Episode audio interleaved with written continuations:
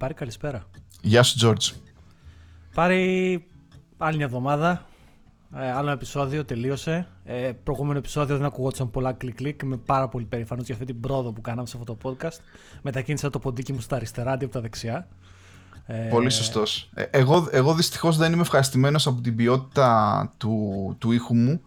Ε, κατά πάσα πιθανότητα δεν έχω το μικρόφωνο στη σωστή θέση και ε, έβλεπα βιντεάκια για το πώς να, να κάνω τη φωνή μου πιο σεξι, όχι ότι μετράει. Δεν χρειάζεται. Δεν χρειάζεται. ανάγκη. Ναι. Πάρει, τα πήραμε τα καφεδάκια μας και αυτή τη εβδομάδα, θέλω να σου πω. Ε. Ας πούμε ε, τα ευχαριστώ λοιπόν. Καλή μας φίλοι εδώ πέρα όλοι, σας ευχαριστούμε θερμά. Ε, δεν είμαι τον είπα το Μενέλο, την που φορά τον είπα, τον ξαναλέω, γεια σου Μενέλε. Ε, ο Γιάννης, ο Δημήτρης, η Ελένη, ε, ο Γιώργος, σας ευχαριστούμε όλους σας για τα καφεδάκια σας, τα πήραμε, σας αγαπάμε. Μας λέτε και ωραία σχολιάκια τα οποία τα γουστάρω άπειρα, εδώ μας λέτε ότι μας ακούτε ενώ γράφετε κώδικα, ότι ενώ τρέχετε, είστε φανταστικοί, μας αρέσετε. Και λοιπόν έχουμε επιλέξει δύο, δύο συμβάντα ε, σε ό,τι έχει να κάνει με τα comments κτλ. Να δώσουμε λοιπόν το, γραφείο, το βραβείο του καλύτερου comment που έχουμε δει μέχρι τη στιγμής στο, στο, ε, στο podcast. Καταρχήν, εμένα μου αρέσει πάρα πολύ όταν οι άνθρωποι γράφουν comment γιατί πάει να πει ότι ενδιαφέρονται. Λοιπόν, ε, Μας αρέσει GR Cartman, ο οποίος έγραψε διάφορα, αλλά ξεκινάει με τη φοβερή ε, πρόταση, την οποία θα μπορούσα να την έχω γράψει κι εγώ, γιατί είμαι αντίστοιχη προσωπικότητα εξ, εξαιρετική εκπομπή, αν και μας, με τα, με, μας ψιλοζαλίσατε με τα NFT. Δηλαδή πόσο cool ρε φίλε αυτό. Έκλαψα στο γέλιο, ειλικρινά το διάβασα αυτό πραγματικά. Ήτανε, ξέρεις, οι Άγγλοι έχουν αυτό το, το shit sandwich που σου λένε κάτι καλό, ένα κακό και ένα καλό. Ο GR Cartman όμως το πήγε με, στη γαλλική εκδοχή του Open Sandwich και είπε ένα καλό και ένα κακό. Καταπληκτική εκπομπή. Μας τα ζαλίζατε με τα NFT. Η αλήθεια είναι πάντως, ε, να πω και για τον GR Cartman, ε, η μάνα μου μας ακούει κάθε φορά όπως έχω πει και μετά το podcast λέω Μάνα, πώς φάνηκε το podcast; Ε, μα ζαλίσατε με τα NFT. έτσι. Έτσι, έτσι, έτσι. Λοιπόν, και δεύτερον, να, να, να, να, να πούμε ευχαριστώ και να ίσως να ζητήσουμε συγγνώμη. Δεν ξέρω κάτι πρέπει να κάνουμε, George. Παιδιά, ο George είναι ο λογιστής του podcast, να ξέρετε. Ελέγχει εκεί πέρα τα, ε, τα donations και όλα αυτά. Τον Δημήτρη, ο οποίος μας κέρασε ένα καφεδάκι από, την, ε, από τη Σουηδία και λέει ότι πριν λίγες μέρες λέει έκανα donate στο podcast μέσω του Buy Me a Coffee, ένα χι ποσό. Λαμβάνω μήνυμα από τη Σουηδική Τράπεζα να επικοινωνήσω μαζί της, μήπως έχω πέσει θύμα απάτης, όπου μια ευγενική κυρία ε, ε, μου λέει ότι μάλλον ε, ε, έχω στείλει λεφτά σε κάποιους bad guys από το Λονδίνο. Δημήτρη, σε ευχαριστούμε πάρα πολύ και αν προξενήσαμε κάποιο πρόβλημα, ε, ελπίζουμε να το λύσουμε. Νομίζω είναι η δεύτερη φορά που το, το όνομα του podcast και γενικά προξενεί, προξενεί πρόβλημα σε γενικές γραμμές. Δηλαδή είναι, είναι η δεύτερη φορά που συμβαίνει αυτό το πράγμα. Το είχαμε και με, τα, με εκείνο το επεισόδιο που κάναμε με το, με το, με το Pornhub που μας κόψαν τα, τα τέτοια. Τώρα είναι το όνομα των Bad Guys. Αλλά ευχαριστούμε παιδιά που, που κάνετε όλη αυτή την προσπάθεια. Λοιπόν, Όχι, συγγνώμη, δεν έκανα unmute. Λοιπόν. Έχουμε, και, έχουμε και αυτά εδώ πέρα εδώ στο podcast. Έχουμε και τα, τα ναι. unmute, τα unmute, εντάξει. Ε, λοιπόν, παιδιά, σήμερα είναι special επεισόδιο. Είναι επεισόδιο με guest. Ε, έχουμε μια κυρία ε, guest, μια πολύ καλή μου παλιά φίλη, μάλλον μια φίλη από τα παλιά, τουλάχιστον ε, για μένα. Ε, και διαδικτυακή, αλλά είχαμε, έχουμε γνωριστεί και από κοντά, οπότε δεν είναι στη, στη σφαίρα της ε, φαντασίας. Ε, θέλω, θέλω να πάω πίσω. Ε, έχουμε πει ότι αυτό το podcast για μας, για μένα και τον Γιώργο, είναι tribute στα παλιά. Δεν ξέρω αν αισθανόμαστε, γινόμαστε γέροι, George, και λέμε συνέχεια παλιά ήταν ε, καλύτερα, ήταν παλιότερα και παίρνουσαμε καλύτερα. Ε, δεν θέλω να το λέω αυτό, αλλά η αλήθεια είναι ότι υπάρχουν στιγμές, ειδικά με το συγκεκριμένο τον guest του, προφανώς ξέρει ποιος είναι γιατί διαβάζετε τον τίτλο του podcast αυτή τη στιγμή. Αλλά ε, με το συγκεκριμένο μας το, το guest, ο Πάρης ξέρει από κοντά, εγώ, ε, εγώ μέσω της δουλειάς της. Αλλά είμαστε, είμαστε παδί και δύο Πάρη. Ποιος είναι μαζί μας σήμερα; Λοιπόν, ε, αγαπητοί ακροατές, σήμερα θα πάμε παλιά πίσω, θα, πάμε, θα γυρίσουμε πίσω στην Ελλάδα. Για μένα και τον Γιώργο θα γυρίσουμε πίσω έτσι στα μαθητικά, ε, ίσως φοιτητικά, νεανικά μας χρόνια. Την εποχή που η πληροφορική στην Ελλάδα ε, και γενικότερα ε, όλος ο κόσμος ε, ήταν σε μια ε, ακμάζουσα κατάσταση και θα μιλήσουμε τότε για τον τεχνικό τύπο εκείνης της ε, εποχής τα περιοδικά που όλοι μεγαλώσαμε μαζί και διαβάζαμε φανατικά και η σημερινή μας ε, guest δεν είναι άλλη από την Ειρήνη Βουξκόγλου την οποία εγώ την γνώρισα ε, διαβάζοντας την στήλη της αντι-RAM για πάρα πολλά χρόνια ε, στο, ε, στο περιοδικό RAM. Ειρήνη, καλησπέρα από το Λονδίνο. Καλησπέρα λοιπόν από την Ελλάδα. Να κάνω λίγο μια διόρθωση γιατί το επίθετό μου το λένε πάντα λάθος. Είναι Βουτσκόγλου, ταφ σίγμα κάπα. Αλλά μου αρέσει να το διορθώνω, δεν με πειράζει. Ο ανιψιός μου λέει είναι σπάνιο να βρω καθηγητή να πει το επίθετό μου σωστά. Λοιπόν, χαίρομαι πάρα πάρα πολύ που συναντιόμαστε έστω και διαδικτυακά μετά από τόσα χρόνια. Αν και κατά καιρούς τα λέμε και στο διαδίκτυο. Και είναι πολύ συγκινητικό, όπως σου είπα και όταν πρώτο ήρθα, που θα κάνουμε αυτήν την αναδρομή. Ναι, ε, Γιώργο, δεν ξέρω εσύ τι περιοδικά διάβαζες πώς ξεκίνησες, αλλά εγώ θυμάμαι τον πιτσιρικά εαυτό μου, ε, ακόμα τότε δημοτικό γυμνάσιο, ε, όπου πρώτη φορά είχα πάρει στα χέρια μου το περιοδικό Computer and Software. Computer Software χωρίς το end. Και θυμάμαι τότε τα διάβαζα όλα αυτά, δεν καταλάβαινα το Χριστό μου, έτσι, προφανέστατα. Αλλά ε, σκέφτομαι όλες εκείνες τις εποχές που ήθελα προφανώς οι γονείς μου να μου πάρουν υπολογιστή αλλά δεν μου παίρνανε ή μάλλον μου είχαν πάρει τον, τον, τον, είχε, τον είχα κάψει δεν ξέρω εγώ τι και μετά είχαν δει ότι είχα ένα addiction γενικότερα σε όλο αυτό το πράγμα και το είχαν σταματήσει και ε, θυμάμαι ότι σιγά σιγά με τα χρόνια ξόδευα όλο και περισσότερα λεφτά στο να, τα παίρνω, να παίρνω όλο αυτό το τεχνικό τύπο. Δεν ξέρω εσύ, George, με ποιο, με ποιο ξεκίνησες, με ποιο περιοδικό, μήπως έπαιρνες τίποτα pixel και όλα αυτά, με ποιο ξεκίνησες; Εγώ ξεκίνησα με, με RAM ε, και η αλήθεια είναι ότι τη στήλη τη Ειρήνη τη θυμάμαι, τη διάβαζα, μου άρεσε πάρα πολύ. Ε, γιατί ήταν αρκετά διαφορετική από τις υπόλοιπες. Ε, αλλά ξεκίνησα με RAM και μετά διάβαζα και λίγο PC Master, αν θυμάμαι καλά. Ε, Εγώ computer and software. Το... Ναι. Τι λες, πάρει computer and software, computer για όλους. Μετά ξεκίνησα το RAM όπου έγινε και το αγαπημένο μου ε, το RAM, νομίζω, περιοδικό. Το, το φοβερή κάποια στιγμή δηλαδή εκεί στα 90s, αρχές 2000 φοβερή παραγωγή. Ε, διαβάζαμε και τα άρθρα του Βρυπάν και άλλων εκεί πέρα στο περιοδικό. Ίσως, ίσως στα καλύτερα του χρόνια μάλλον το καλύτερο ελληνικό περιοδικό πληροφορικής. Δεν ξέρω, Ειρήνη, εσύ τι λες; Ε, τώρα δεν θα είμαι αντικειμενική. ναι, προφανώς το καλύτερο. Εγώ δεν ήμουν άνθρωπος της πληροφορικής. Ωραία, είχα σπουδάσει μαθηματικός με κατεύθυνση υπολογιστές, αλλά δεν μπορώ να πω ότι είχα και κανένα ιδιαίτερο μεράκι. Με εντυπωσίαζε όμως ο καινούριος κόσμος που μου παρουσίαζε το RAM και γι' αυτό ήμουν και αναγνώστρια του RAM. Και ξεκίνησα κάπως ανάποδα, δηλαδή δεν είχα τις σπουδέ τις κατάλληλες για να κατανοήσω το περιοδικό. Μέσα από το περιοδικό αγάπησα τον χώρο της τεχνολογίας και πολλά χρόνια μετά το περιοδικό αποφάσισα να κάνω και το μεταπτυχιακό μου στα πληροφοριακά συστήματα. Για μένα το RAM δεν ήταν ένα περιοδικό ε, τεχνολογίας, ήταν ένα περιοδικό για έναν καινούριο κόσμο.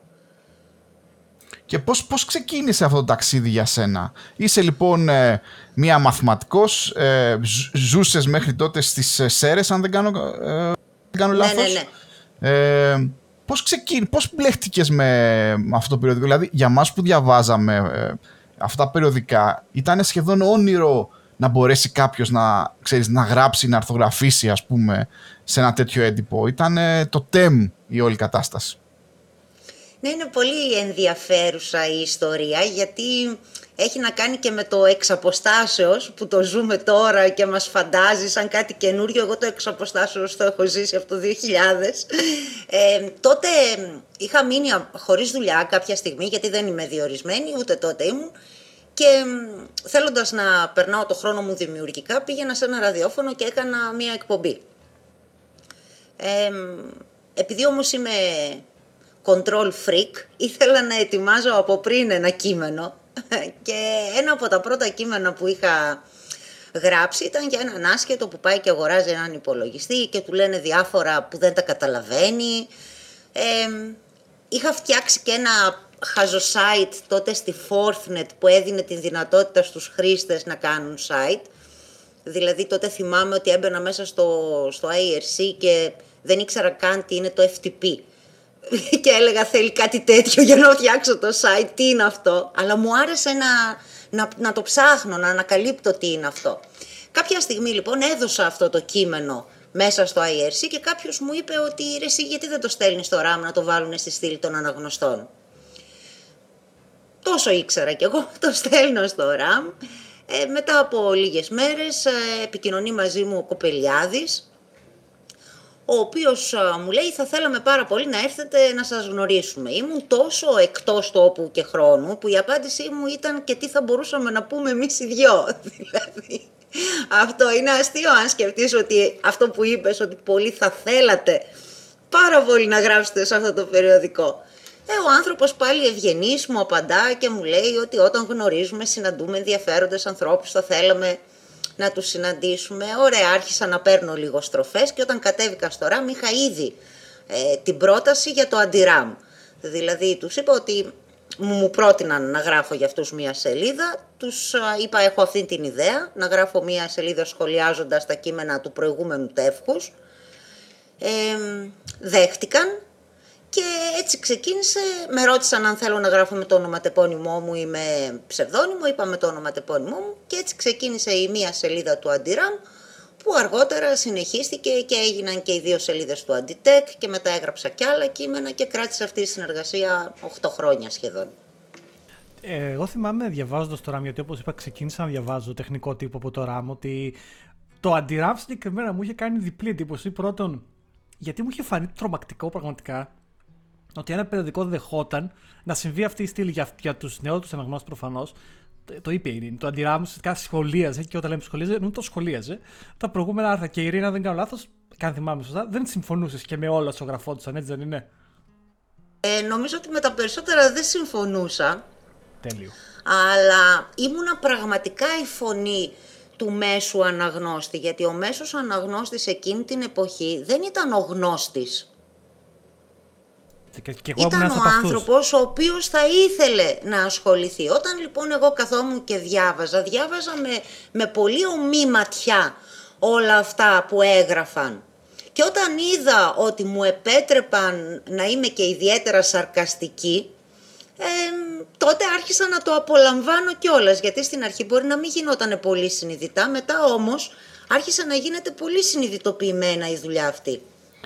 Ειρήνη, να σε ρωτήσω κάτι. Πιστεύεις ότι το RAM ήταν ίσως το πρώτο παράδειγμα περιοδικού το οποίο ε, ε, στα πολύ καλά του χρόνια ήταν και αυτό το οποίο προσπάθησε κάπως να εκλαϊκεύσει την, την τότε, όχι μόδα, ότι ξέρεις όλοι θέλανε να πάρουν υπολογιστή, την, την αγορά των PC, την αγορά των operating... Προφανέστατα υπήρχαν ε, οι, οι φοιτητές και τα παιδιά που ασχολούνταν με πληροφορική τις περασμένες δεκαετίες, αλλά ήταν μια μικρή ε, ομάδα.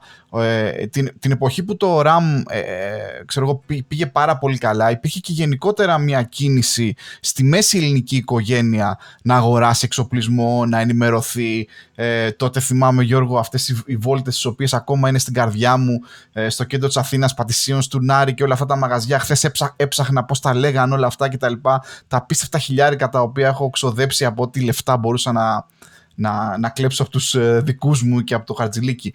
Θεωρείς, θεωρείς ότι τώρα προσπάθησε κάπως να εκλαϊκεύσει και να απλοποιήσει όλη αυτή την κατάσταση;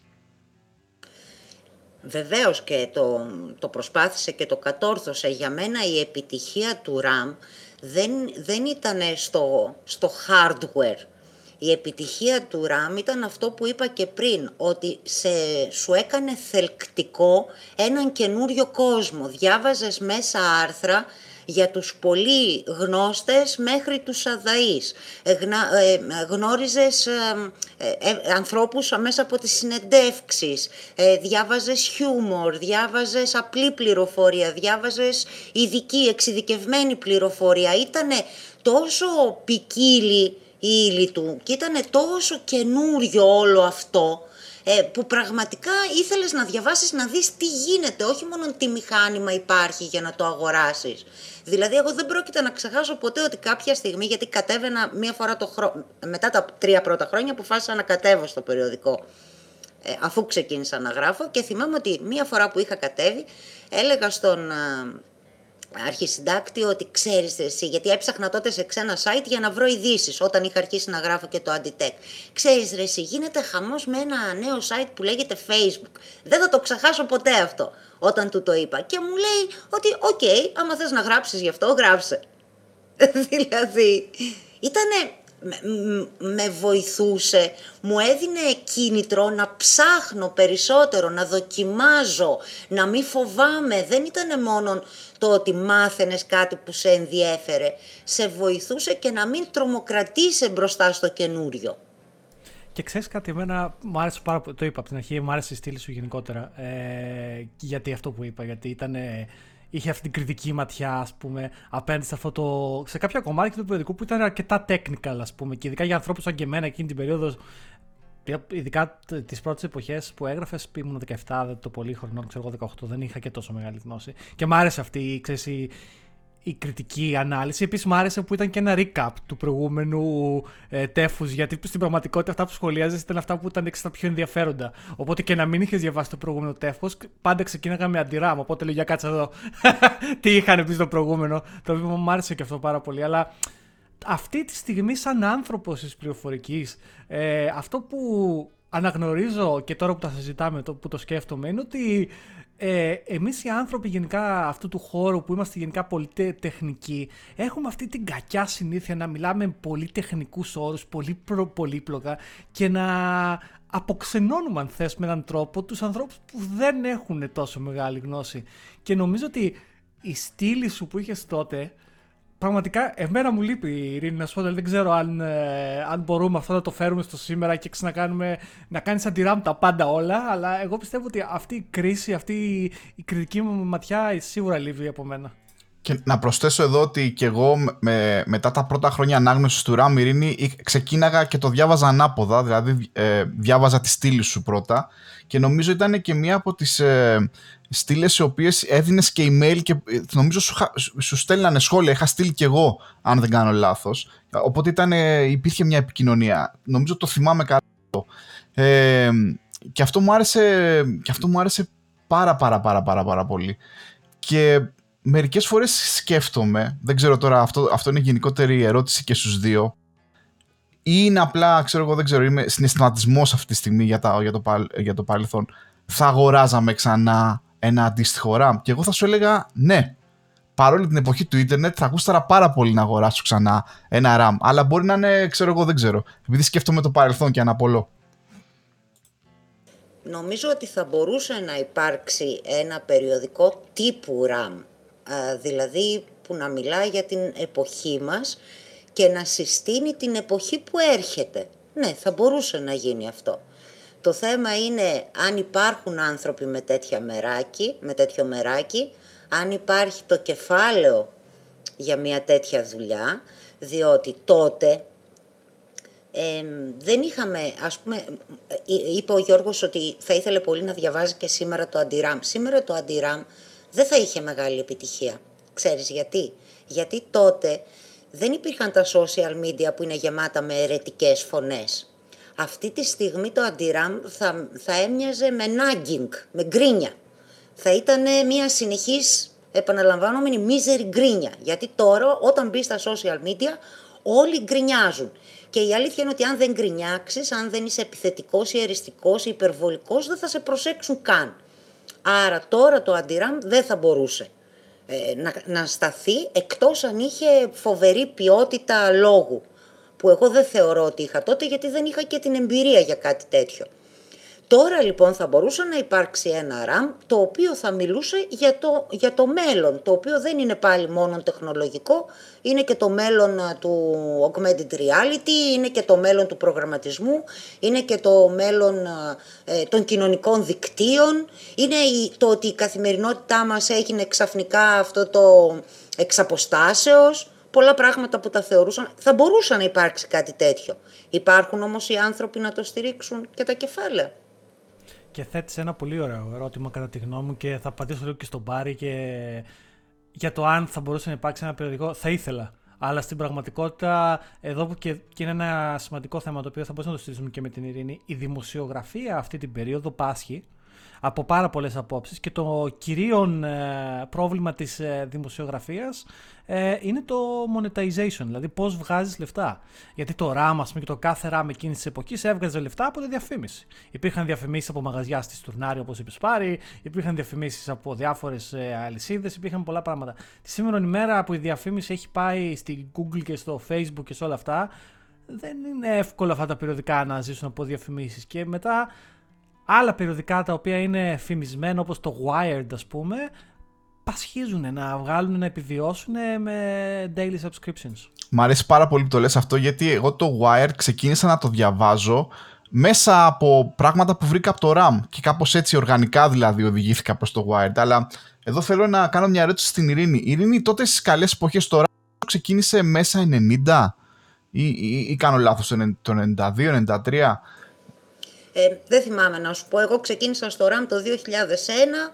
Λογικά είχε 2-3 χρόνια που το διάβαζα. Μάλιστα. Και πριν ξέρω ότι υπήρχε το Pixel. Να σε ρωτήσω, στις, στις καλές εποχές τότε, μιας και μιλήσαμε για οικονομικά, το, το περιοδικό, χωρίς βέβαια έτσι να μας πεις λεπτομέρειες προφανές, αν και δεν υπάρχει πια επιχείρηση, το περιοδικό αυτό ε, έμπαινε μέσα οικονομικά, ε, ήταν κάτι, δηλαδή, ήταν εντελώς εξαρτημένο από την bait διαφήμιση. Ε, πώς ήταν τα πράγματα τότε, αν μπορείς να μας πεις κάποιες πληροφορίες, έτσι από ενδιαφέρον, από περιέργεια να σου πω την αλήθεια. Κοίταξε, εγώ ήμουν εξωτερικός συνεργάτης του RAM, δεν, δηλαδή πληρωνόμουν με τη σελίδα μου, δεν, ήμουν, δεν εργαζόμουν μέσα στο RAM. Όταν όμως άρχισα να κατεβαίνω στο περιοδικό και αργότερα όταν μετακόμισα και στην Αθήνα, οπότε πήγαινα και πιο συχνά εκεί γιατί κάναμε και δύο πράγματα παραπάνω, έβλεπα, ε, καταλάβαινα το, το οικονομικό στάτους από, τους, ε, από αυτούς που έγραφαν, από τον κόσμο που έβλεπα στον όροφο, από τη δουλειά που έβλεπα να γίνεται, διότι πολύ συχνά μιλάμε για το, για το πώς θα βγάλουν χρήματα, αλλά δεν πρέπει και να ξεχνάμε πως για να βγάλεις χρήματα πρέπει να δώσεις και χρήματα. Βλέπουμε δηλαδή την κακή ποιότητα των διαδικτυακών site. Ε, ναι, αλλά και ποιοι γράφουνε; Οι ανορθόγραφοι, οι αμόρφωτοι. Όταν λοιπόν δεν θέλεις να πληρώσεις την ποιότητα, δεν θα έχεις και ποιότητα. Δεν Νομίζω ότι ξεκινάμε λάθος από το πώς θα βγάλουν χρήματα.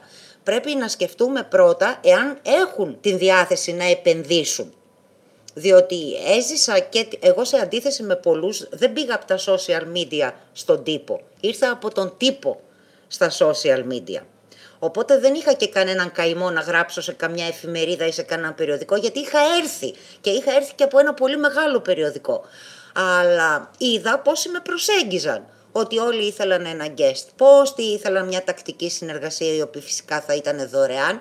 Δεν λέω ότι άξιζα τόσο πολύ ώστε να πληρώνομαι, αλλά η ποιότητα σε ένα κείμενο, γιατί για να ζητάς από κάποιον ένα κείμενο σημαίνει ότι πιστεύεις στην ποιότητά του. Πρέπει να πληρώνεται αυτό το πράγμα. Αν δεν πληρώσεις λοιπόν δεν μπορείς να έχεις απαιτήσεις για ένα προϊόν καλό. Μου αρέσει πάρα πολύ αυτό και η κουβέντα, αλλά θέλω να σταθώ σε κάτι το οποίο ανέφερες ε, ότι το 2001-2002 τότε τέλος πάντων εκείνη την περίοδο που δούλευε στο RAM, ε, είχες κατεβεί κιόλας στην Αθήνα και έλεγες ότι στον όροφο ποιους έβλεπες κτλ. Όσο αφορά το ποιους έβλεπες, αναρωτιέμαι, ε, και γιατί δεν μπορώ να το θυμηθώ εγώ, πόσες γυναίκες υπήρχαν στο RAM, ήσουνα και τότε μειοψηφία ή υπήρχε έτσι ένας πιο καλός πλουραλισμός, ας πούμε, όσο αφορά τις ε, τις φωνές, ήταν όπως είναι και τώρα αντροκρατούμενος χώρος; Όχι, είχε αρκετές γυναίκες. Ε, καταρχάς, όταν ξεκίνησα τη συνεργασία, αρχισυντάκτρια ήταν γυναίκα. Ε, θυμάμαι μια βασική συνεργάτης ήταν γυναίκα. Όχι, είχε γυναίκες, είχε, δεν ήταν κάτι ε, σπάνιο. Το σπάνιο ήταν στο ότι το διαφορετικό μάλλον σε μένα ε, και το αντιπαθητικό ήταν ότι εγώ ήμουν η γυναίκα που έγραφε άποψη. Αυτό είναι... Δεν έγραφα είδηση. Έγραφα άποψη. Αυτό ήταν το διαφορετικό.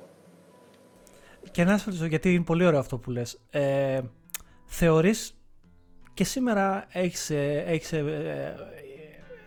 ε, ακόμα δηλαδή υπάρχει το, το Divcast το οποίο, το οποίο έχεις και γενικά έχεις presence ας πούμε αλλά θεωρείς ότι ακόμα και τότε αλλά και σήμερα η γυναική άποψη σε σχέση με την αντρική έχει μεγαλύτερα challenges. Η, κουβε... η ερώτηση μου είναι λίγο ε, να πω φιλοσοφική γιατί την απάντηση την ξέρουμε, αλλά πώς το βλέπεις εσύ ας πούμε γενικά, δηλαδή έχει βελτιωθεί η κατάσταση σχετικά με την άποψη μιας γυναίκας; Όχι μόνο δεν έχει βελτιωθεί, αλλά έχει χειροτερέψει και εξαιτία των social media. Γιατί όταν ο άλλος μπορεί ανώνυμα να βγάλει την εκτόνωσή του, ο μισογυνισμός είναι διάχυτος και είναι πολλές φορές και μη συνειδητός. Οπότε όχι, δεν έχει καλυτερέψει η κατάσταση καθόλου. Και δεν γίνεται και καμία κίνηση για να καλυτερέψει αυτό. Εγώ θέλω να. Έχω, είμαι κολλημένος τώρα στο παρελθόν γιατί τώρα τρυπάρω εγώ τα παλιά. Την Ειρήνη την γνώρισα πρώτη φορά από κοντά το 2001 όταν κατέβηκε στην Ελλάδα. Ε, εκείνη τη χρονιά είχα κατέβει και εγώ στην Ελλάδα παρόλο που σπούδαζα στην Αγγλία για να κάνω το λεγόμενο sandwich course και δούλευα για μια ελληνική εταιρεία και τότε γνωριστήκαμε. Λοιπόν, Ειρήνη, κάποια στιγμή μου έδωσε, ε, δίνεις μια ωραία πάσα τώρα για να κάνουμε pivot την ε, συζήτηση. Μιλήσαμε για τα πολύ ωραία χρόνια του RAM και ε, ξεκίνησες να γράφεις πολύ καλά χρόνια και πήγαινε αρκετά καλά και μέχρι τότε. Και κάποια στιγμή, γιατί το, το συνδυάζω και με τη δική μου πορεία, εκεί εγώ τουλάχιστον προς το 2003, κάποιοι ίσως και λίγο παραπα, ε, ε, πιο πριν, όπως ο Βρυπάν και άλλοι, ε, αρχίσαμε σιγά σιγά τη, ήρθαν στη ζωή μας τα, τα blog. Οπότε θέλω, θέλω να κάνουμε pivot πια τη συζήτηση στο ε, τεχνικός τύπος και αρχίζουμε τώρα στις αρχές του 2000 και η ελληνική κοινότητα αρχίζει σιγά σιγά να μπλογκάρει. Ε, πώς αρχίζουν τα blog σιγά σιγά να επιδρούν στο ίδιο το περιοδικό ή χρειάστηκαν στην αρχή είπαν εντάξει αυτό είναι μια μόδα, είναι απλά ένα, ε, ξέρω εγώ, μια δραστηριότητα των nerds. Επίσης ήμουνα και εγώ ανορθόγραφος και ζητώ συγγνώμη. Ε, πιστεύω ότι δεν είχαν πάρει ποτέ στο περιοδικό σοβαρά τα blog. α, τώρα, τα blog νομίζω ότι για όσους είχαμε ασχοληθεί, ξεκινήσαμε να ασχολούμαστε, ήταν μια προσωπική εκτόνωση, μια προσωπική διέξοδος. από εκεί που έγραφα μόνο κείμενα σχετικά με το RAM, ξαφνικά μπορούσα να γράψω ό,τι θέλω, μπορούσα να γίνω γνωστή μπορούσα να αντιληφθώ την αναγνωρισιμότητα, γιατί τώρα εγώ ήμουν μια Ειρήνη Βουτσικόγλου που έγραφε στο ράμ και ζούσε στις Σέρες. Μηδέν αναγνωρισιμότητα, ούτε φωτογραφία μου υπήρχε, ούτε τίποτα. Ξαφνικά με τα blog μπορούσαμε να γίνουμε όλοι πάρα πολύ γνωστοί και να προμοτάρουμε και τη δουλειά μας και και και και και. Αλλά δεν νομίζω ότι το περιοδικό πήρε ποτέ στα σοβαρά το blog. Το 2007, δηλαδή σκεφτείτε ότι το 2001 ξεκίνησα να γράφω, το 2007 που μετακόμισα στην Αθήνα, τότε τους είχα προτείνει και γράψαμε ένα βιβλίο που κυκλοφόρησε ένθετο μαζί με το RAM, ε, blog blog Who's There, το οποίο έλεγε πώς να φτιάξεις ένα blog και μιλούσε και για τον έρωτα στα blog και για την πολιτική στα blog είχαμε βγάλει και ένα εφημεριδάκι. Νομίζω ότι το περιεχόμενο, αυτό το υλικό υπάρχει αναρτημένο ακόμα στη σελίδα του InGR. Δηλαδή από το 2001 το 2007 αποφάσισαν να κάνουν ένα μικρό αφιέρωμα στα blog. Μετά τους είχα προτείνει εγώ να μιλούμε για κάποιους blogger, να παίρνω σαν κάτι μικροσυνεντεύξεις, OK, okay, αλλά όχι ότι το, τα πήρανε ποτέ στα σοβαρά τα blog. Ε, Νομίζω ότι ναι. και ένα καλό θέμα συζήτησης, το οποίο δεν ξέρω πώς θα το προσεγγίσω, αλλά είναι και το γιατί το περιοδικό RAM δεν μπόρεσε να συνεχίσει. Η ερώτησή μου βέβαια προφανέστατα δεν ήταν για να κατηγορήσω τώρα, μιλάμε γενικότερα για τον τύπο.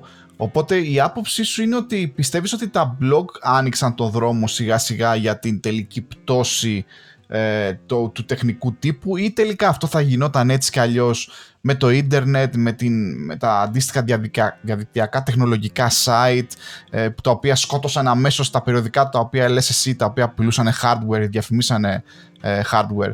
Τα blog ήρθαν να να, δεν ξέρω, να δώσουν το τελικό χτύπημα και τα περιοδικά τα οποία θέλανε να δώσουν το κάτι παραπάνω εκτός από διαφημίσεις και reviews για το ποια είναι η καλύτερη μητρική ή όχι ή τα social media τελικά σκοτώσανε τον τεχνικό τύπο. Ε, πολύπλοκη ερώτηση, σε αφήνω να, να, να μου πεις την άποψή σου. Ε, καταρχάς πιστεύω ότι είναι αναπόφευκτη η δημιουργική καταστροφή στη, στην πορεία της εξέλιξης. είναι αναπόφευκτο αυτό το πράγμα. Δεν, δεν μπορείς να το σταματήσεις. Ε, τώρα όσον αφορά τον τεχνικό τύπο μου θύμισες στο ότι κάποια στιγμή που ήμασταν στα blog γιατί όλοι προσπαθούσαμε να κάνουμε κάτι διαφορετικό ή να ακουστούμε λίγο πριν ξεκινήσουν τα social media θυμάμαι ότι κάποτε ας πούμε κυριαρχούσε η τάση ότι τα blog πρέπει να είναι θεματικά ότι δηλαδή το blog πρέπει να είναι για ένα συγκεκριμένο πράγμα και εγώ ποτέ δεν συμφώνησα με αυτό με αυτή την λογική, γιατί πιστεύω ότι ακριβώς το να έχω μόνο τεχνικό τύπο και ακριβώς το να έχω μόνο ένα τεχνικό blog είναι από μόνο του τα φόπλακα. Θα πρέπει να δίνεις πολύ υλικό, πολλές και όχι πολύ υλικό και πολλές οπτικές. Πρέπει να δίνεις προπτική, πρέπει να δημιουργείς ανάγκη, όχι να καλύπτεις ανάγκη. Φαντάρε, Ειρήνη, που ήσουν να μου τα πεις αυτά δύο-τρία χρόνια πριν. Γιατί εγώ το δικό μου, πραγματικά να πω το εξής: Εγώ το δικό μου το blog ε, επηρεασμένο σε πολύ μεγάλο βαθμό τον Μπάρι, προφανώς γιατί τον διάβαζα τον Μπάρι χρόνια, σαν το RAM βασικά. Ε, Επηρεασμένος λοιπόν κάποια στιγμή πριν 10 χρόνια ξεκίνησε το δικό μου το blog και μου πήρε σχεδόν μια 7 ετία για να καταλάβω αυτό που ακριβώς είπες. Ότι ένα blog, ο δικός σου ο χώρος, δεν χρειάζεται να είναι μόνο τεχνικό. Και δειλά-δειλά ξεκίνησα να αρχίσω να βάζω άλλα ενδιαφέροντά μου μέσα, τα οποία δεν έχουν καμία σχέση με το τεχνικό κομμάτι. Στη δικιά μου την περίπτωση η φωτογραφία και το ψωμί. δηλαδή, αυτή τη στιγμή το δικό μου το blog είναι ένας πολύ μοναδικός χώρος, ο οποίος είναι στο intersection του ψωμιού με την τεχνολογία για τη φωτογραφία. και παιδιά είναι μαγικό. Αν έχετε blog, να, αν έχετε blog, γράψτε ό,τι θέλετε. Αν δεν έχετε blog, να κάνετε blog. ναι, αυτό, αυτό είναι πολύ ενδιαφέρον. Ε, ε, η, η δική σου εμπειρία με τα, με τα blog, Ειρήνη, τότε μιλούσαμε για αρκετά συχνά και τα λοιπά και ήταν αυτές οι πρώτες οι καλές εποχές οι ωραίες που όλοι ήταν ε, ενθουσιασμένοι ε, τα, τα blog εξελίχθηκαν, πέρασαν τα καλά τους, νομίζω κάποια στιγμή πέθαναν, βοήθησε λίγο και Google που τα σκότωσε να πούμε το Google Reader, δεν ξέρω εγώ τι, ακόμα, ακόμα πονάω γι' αυτό. Ε, ε, η δική σου πορεία με το blogging ποια είναι Ειρήνη, ήσουν κάποτε αρκετά hot, μετά το σταμάτησες, συνεχίζεις να γράφεις ή συνέχισες ε, ή θεωρείς ότι πια δεν έχουν τόσο σημασία; Κοίταξε, once a blogger, always a blogger. Αυτό νομίζω ότι είναι... Τότε στο περιοδικό μας έλεγαν γραφομανής και έλεγα ότι ναι, είμαι γραφομανής, δηλαδή μου αρέσει να γράφω, τώρα έχω κουραστεί. Ε, το blog μου, το προσωπικό blog που είχα, το έχω ανοιχτό, δεν γράφω πλέον, έχω σταματήσει. Έκανα ένα site στο οποίο άρχισα να γράφω για τα social media, ε, άρχισα να παίρνω κάποιες συνεντεύξεις, δεν έχω ούτε διαφημίσεις, τα divcast που έκανα, τα βίντεο, τα έχω σταματήσει, υπάρχουν λόγοι, παρόλα αυτά υπάρχουν τα βίντεο. Εγώ δεν έχω έναν στόχο στο site μου, δηλαδή το site μου είναι για να γράφω όταν έχω πράγματι κάτι να πω για να φιλοξενώ όταν πράγματι έχει νόημα να φιλοξενήσω. Γιατί θεωρώ ότι και ένα από τα χειρότερα πράγματα που συμβαίνουν στα site είναι το ότι πρέπει να έχουν περιεχόμενο. Το να πρέπει να, να έχεις περιεχόμενο δημιουργεί ευθύνες και δεσμεύσεις που πρέπει να είσαι έτοιμος να τις επομιστείς. Διαφορετικά δίνεις κάτι ε, φεδρό, δεν, δεν στέκει.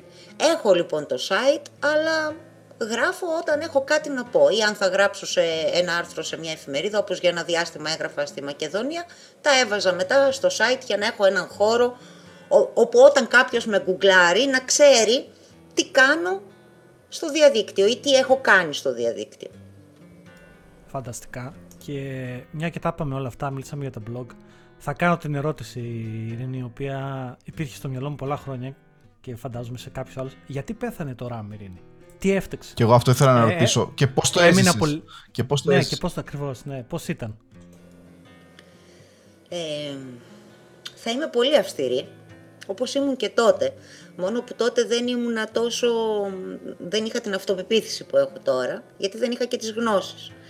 Ε, πιστεύω ότι το RAM λειτουργούσε σαν ένας δημοσιοϊπαλληλικός οργανισμός.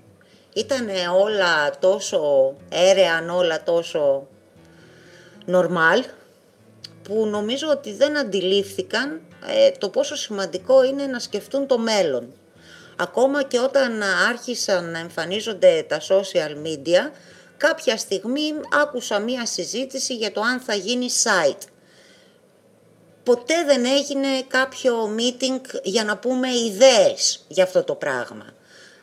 Υπήρχαν προφανώς ε, ένας-δύο άνθρωποι οι οποίοι έπαιρναν τις αποφάσεις και οι αποφάσεις τους ήταν αυτές που ήταν.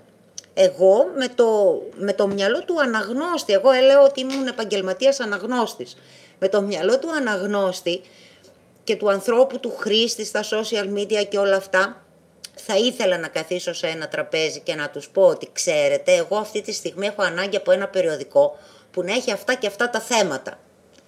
Και είμαι σίγουρη ότι θα πρωτοπορούσε τώρα, γιατί μετά άρχισα να τα βλέπω αυτά σπασμένα σε διάφορα free press, τα οποία και αυτά τους πήρε πολύ καιρό για να μπορέσουν να αποκτήσουν ένα περιεχόμενο. Νομίζω ότι, δεν ξέρω, οι αποφάσεις τους, τώρα και εγώ έξω από το χώρο πολλά τραγουδιά λέω, πιστεύω όμως ότι δεν αντιμετώπισαν με την α, α, πρέπουσα σοβαρότητα το μέλλον. Και το μέλλον εκδικείται. Πάρα, πάρα, Όταν γίνεται παρόν εκδικείται. Και πολύ φανταστικό αυτό που είπες, πολύ ωραίο. Και μου θυμίζει, ξέρεις, ένα σημείο που θα, θα αναφέρω, είπες ότι είναι σαν δημοσιοπαιλικός οργανισμός, το οποίο βέβαια θα έλεγα ότι μάλλον δεν είναι τόσο σαν δημοσιοπαιλικός οργανισμός, αλλά αυτό που περιέγραψες μου θυμίζει ακριβώς αυτό που έγινε στην Αμερική για παράδειγμα με το Netflix. Που όταν το Netflix ήταν ακόμα σε μια φάση ε, που μεγάλων και έχει αρχίσει να φέρνει το video on demand στα σπίτια των ανθρώπων, ο τότε dominant ε, οργανισμός ο οποίος είχε τα DVD αρνήθηκε να, ή δεν μπόρεσε ή δεν ξέρω τι, να, να καταλάβει ότι τα πράγματα thinks uh, the times are changing που έλεγε και το ωραίο τραγουδάκι του Bob Dylan. Ε, και δυστυχώς ε, νομίζω ότι εκεί στο μετέχμιο του Web 2.0 που όσοι είμαστε μεγάλοι στη δικιά μου ηλικία το θυμόμαστε τι ωραίο trend ήταν εκείνο και του σήμερα εκεί στο μετέχμιο χαθήκανε πολλά τέτοια πράγματα όπως λες και το RAM είχε και το τεχνικό προσωπικό θεωρώ τους ανθρώπους σαν και σένα και πολλούς άλλους που γράφουν ωραία πράγματα και πραγματικά ήταν, ήταν κρίμα που χάσανε αυτό το τρένο της επόμενης γενιάς. Και εδώ να χρησιμοποιήσω κάτι το οποίο έχεις πει και εσύ Γιώργο αλλά και το ακούσαμε τώρα και από την Ειρήνη που είπε πριν ότι ε, είχε νόημα τελικά, για να, μάλλον για να φτιάξεις καλό και ποιοτικό content είτε στα πλαίσια κάποιου περιοδικού πρέπει να πληρώσεις ε, γιατί τελικά ίσως με τα blog αποκτήσαμε όλη αυτή την ελευθερία να πούμε ο καθένας τι ήθελε. Προφανέστατα όλοι είχαμε μία άποψη και υπήρχε η ευκαιρία να ανακαλύψουμε πολύ έξυπνους και ενδιαφέροντες ανθρώπους οι οποίοι είχαν να μοιράσουν γνώση κτλ. Αλλά δημιουργήθηκε ε, και πολύ noise κι εγώ ας πούμε μπορεί να έχω συνεισφέρει σε αυτό το, το noise έτσι κι αλλιώς. Ε, και, τώρα, τώρα καταλαβαίνω ας πούμε πώς τελικά αυτό το μοντέλο αρχίζουμε σιγά σιγά να το ξαναβλέπουμε. Γιώργο, πριν από εβδομάδες πάλι συζητούσα και έκανα ανάγκη που λέει και η Ειρήνη να δώσω ας πούμε τις 60 λίρες πόσο ζητάει η Financial Times για να διαβάζω τα σχετικά ενδιαφέροντα άρθρα τους ή να κάθομαι ας πούμε να σερφάρω στο ίντερνετ και να διαβάζω την άποψη του, του καθένα που μπορώ να βρω ε, δωρεάν. Και τώρα είναι, ξέρεις, στα, στα αυτιά μου ακούγεται ότι ακούω δύο απόψεις από το ίδιο πράγμα. Ότι τελικά το ποιοτικό content κάποια στιγμή πρέπει να ανταμείβεται. Ναι, θα βρεις ποιοτικό content και δωρεάν. Και εδώ μπορούμε να μιλήσουμε λίγο για το software, για το open source κτλ. Αλλά δεν δουλεύει πάντα έτσι. Ε, θέλω να πω λίγο και κάτι άλλο. Εγώ ξεκίνησα να γράφω τα κείμενα στο Ράμος, εξωτερική συνεργάτης και κάνοντας άλλες δουλειές. Στην πορεία της ζωής μου λοιπόν, όντως άλλαξα πάρα πολλές φορές δουλειά, δεν ήμουν πάντα εκπαιδευτικός, ήμουν και άλλα πράγματα, μέχρι που κάποια στιγμή έφτασα να γράψω και βιβλία. Η συγγραφή δεν είναι δουλειά 9-5. Γι' αυτό μίλησα προηγουμένως για δημοσιοϊπαλληλικό καθεστώς. Η αρθρογραφία και η συγγραφή δεν είναι κάτι που μπορείς να το κάνεις με ωράριο. Όταν για ένα διάστημα 6-7 μηνών έγραφα στην εφημερίδα Μακεδονία ένα κειμενάκι 300 λέξεων κάθε Κυριακή, ζοριζόμουν απίστευτα επειδή όλη την εβδομάδα δούλευα και είχα ουσιαστικά μία Κυριακή να γράψω το κείμενο για την επόμενη Κυριακή. Και έπρεπε να βρω ένα αρκετά ενδιαφέρον θέμα, έπρεπε να είναι και ένα ωραίο κείμενο, γιατί στο blog μπορεί να είμαι απρόσεκτη, στο facebook status μπορεί και να μην πολύ ενδιαφέρει, ακόμα και στα ντίβκα, στον προφορικό λόγο. Πολλές φορές ακούω αυτά που λέω και λέω Χριστέ μου, είσαι και συγγραφέας παναθεμάσαι, αλλά όταν κάτι τυπώνεται και έχει το ονοματεπώνυμό σου, είναι κάτι που εγώ τουλάχιστον το αντιμετωπίζω με τεράστια ευθύνη. Δεν, δεν μπορείς να το δώσεις έτσι. Αν λοιπόν θέλεις να έχεις περιεχόμενο, δεν μπορείς να έχεις 9-5 γράψτε άρθρα. Scripta managed. Ε, τα γραπτά μένουν και ακριβώς επειδή τα γραπτά μένουν συμφωνώ. Ε, σαν κάποιος που aspiration θα ήθελε κάποια στιγμή να γράψει κάτι πιο μόνιμο, ε, μεγάλο πρόβλημα είναι το, το να διαβάσεις που λες. Να διαβάσεις, να βγάλεις το zoom να κρατήσεις το σημαντικό, να κάνεις σύνθεση καινούργιου πράγματος και πάνω σε αυτό που έλεγε ο Πάρης σχετικά με, τη, με το quality content, γι' αυτό πληρώνεις κάτι, σαν, δεν ξέρω, Financial Times ένα παράδειγμα, το Wired μπορεί να είναι ένα άλλο παράδειγμα, γι' αυτό πληρώνεις κάτι. Γιατί ξέρεις ότι υπάρχουν άνθρωποι σαν την Ειρήνη από πίσω οι οποίοι πραγματικά αυτό κάνουν. Ε, και γι' αυτό νομίζω ότι παιδιά αξίζει τον κόπο. Και συγγνώμη, αυτό το τελευταίο ότι θεωρώ ότι πράγματα και περιοδικά σαν το RAM στην Ελλάδα αλλά και παντού λείπουνε, αλλά εγώ θεωρώ ότι θα ξαναγυρίσουν. Ναι, αυτό είναι πολύ ενδιαφέρον. Θα ήθελα και εγώ πολύ να το δω. Λοιπόν, όμως, ε, επειδή διαβλέπω ο αγαπημένος μας, ε, ο αγαπημένος μας ακροατής GR Cartman να λέει καλά φοβερό το podcast σας αλλά μας τα πρίξατε με το RAM και προφανέστατα η ειρήνη δεν είναι μόνο το RAM απλά εγώ προσωπικά την γνώρισα μέσα από το RAM και πολλοί όσοι που μας ακούνε. Ε, η ειρήνη το RAM πέθανε και, όλο, και ο τεχνικός τύπος πέθανε, δεν ξέρουμε αν θα το ξαναδούμε. Ε, θα ήθελα λίγο να μου πεις την άποψή σου, μιλήσαμε και για τα blog τα, και τα blog πέθαναν και μετά ήρθαν στη ζωή μας τα social media τα οποία τώρα και αυτά κάνουν ένα κύκλο. Ε, ποια είναι... Αυτά θα μας πεθάνουν. Ναι, ποια είναι, ποια είναι η άποψή σου για, το, για τα latest trends; Παραδείγματος χάρη θα φέρω ένα απλό παράδειγμα. Εγώ πια μετά από πάρα πολλά χρόνια αποφάσισα να κλείσω ας πούμε το facebook. Δεν ξέρω αύριο τι θα κλείσουμε ή θα ανοίξουμε. Ε, ποια είναι η άποψή σου γενικά, ας μην μιλήσουμε για το παρελθόν, σε ρωτήσαμε πολλά πράγματα για το παρελθόν. Πώς βλέπεις τώρα τη δυναμική των social media αυτή τη στιγμή και τι, τι νομίζω ότι γίνεται, ποια είναι η άποψή σου; Να σου πω καταρχάς ότι μετά από άπειρα χρόνια που είμαι πολύ δραστήρια στα social media, ε, τον τελευταίο καιρό σχεδόν δεν ποστάρω. Αυτό στην αρχή το δικαιολογούσα με το ότι έχω πάρα πολλή δουλειά, το, τώρα με τα WebEx και τα εξ αποστάσεως, κάνω μάθημα και στα νύψια μου το απόγευμα, είμαι πολύ, ε, έχω πολλές δουλειές Παρ' όλα αυτά η αλήθεια είναι ότι έχω κουραστεί. Έχω κουραστεί με το noise, έχω κουραστεί... δεν έχω την ανάγκη που είχα πριν, την ανάγκη να εκτονωθώ. Ε, νομίζω ότι τα social media θα εξακολουθήσουν να υπάρχουν γιατί ο πυρήνας τους είναι, πώς να το πω ευγενικά τώρα, ε, το podcast οι, αποθυ... bad guys, οι αποθυμένοι ψυχισμοί. Ο πυρήνας των social media είναι τα αποθυμένα των ανθρώπων. Είναι η ανάγκη τους να εκτονωθούν, η ανάγκη τους να αναζητήσουν, όχι κατά, κατά ανάγκη με τη φτηνή έννοια. Είναι η ανάγκη τους να μην νιώσουν μόνοι, η ανάγκη... Είναι όμως σαν να εκλυπαρούν, δεν είναι μια ανάγκη επικοινωνίας φυσιολογική. Αυτό το πράγμα λοιπόν δεν πρόκειται να εκλείψει, είναι ο ανθρώπινος ψυχισμός έτσι. Και είναι και πολύ δυνατός γιατί αυτή είναι η μάζα, αυτή, γι' αυτό λέω είναι ο πυρήνας. Αυτό λοιπόν δεν πρόκειται να φύγει. Ε, αυτό όμως που, που, που είναι σημαντικό είναι πάνω σε αυτόν τον πυρήνα το, η εκμετάλλευση που θα υπάρξει. Αυτό ε. είναι για μένα το μέλλον των social media.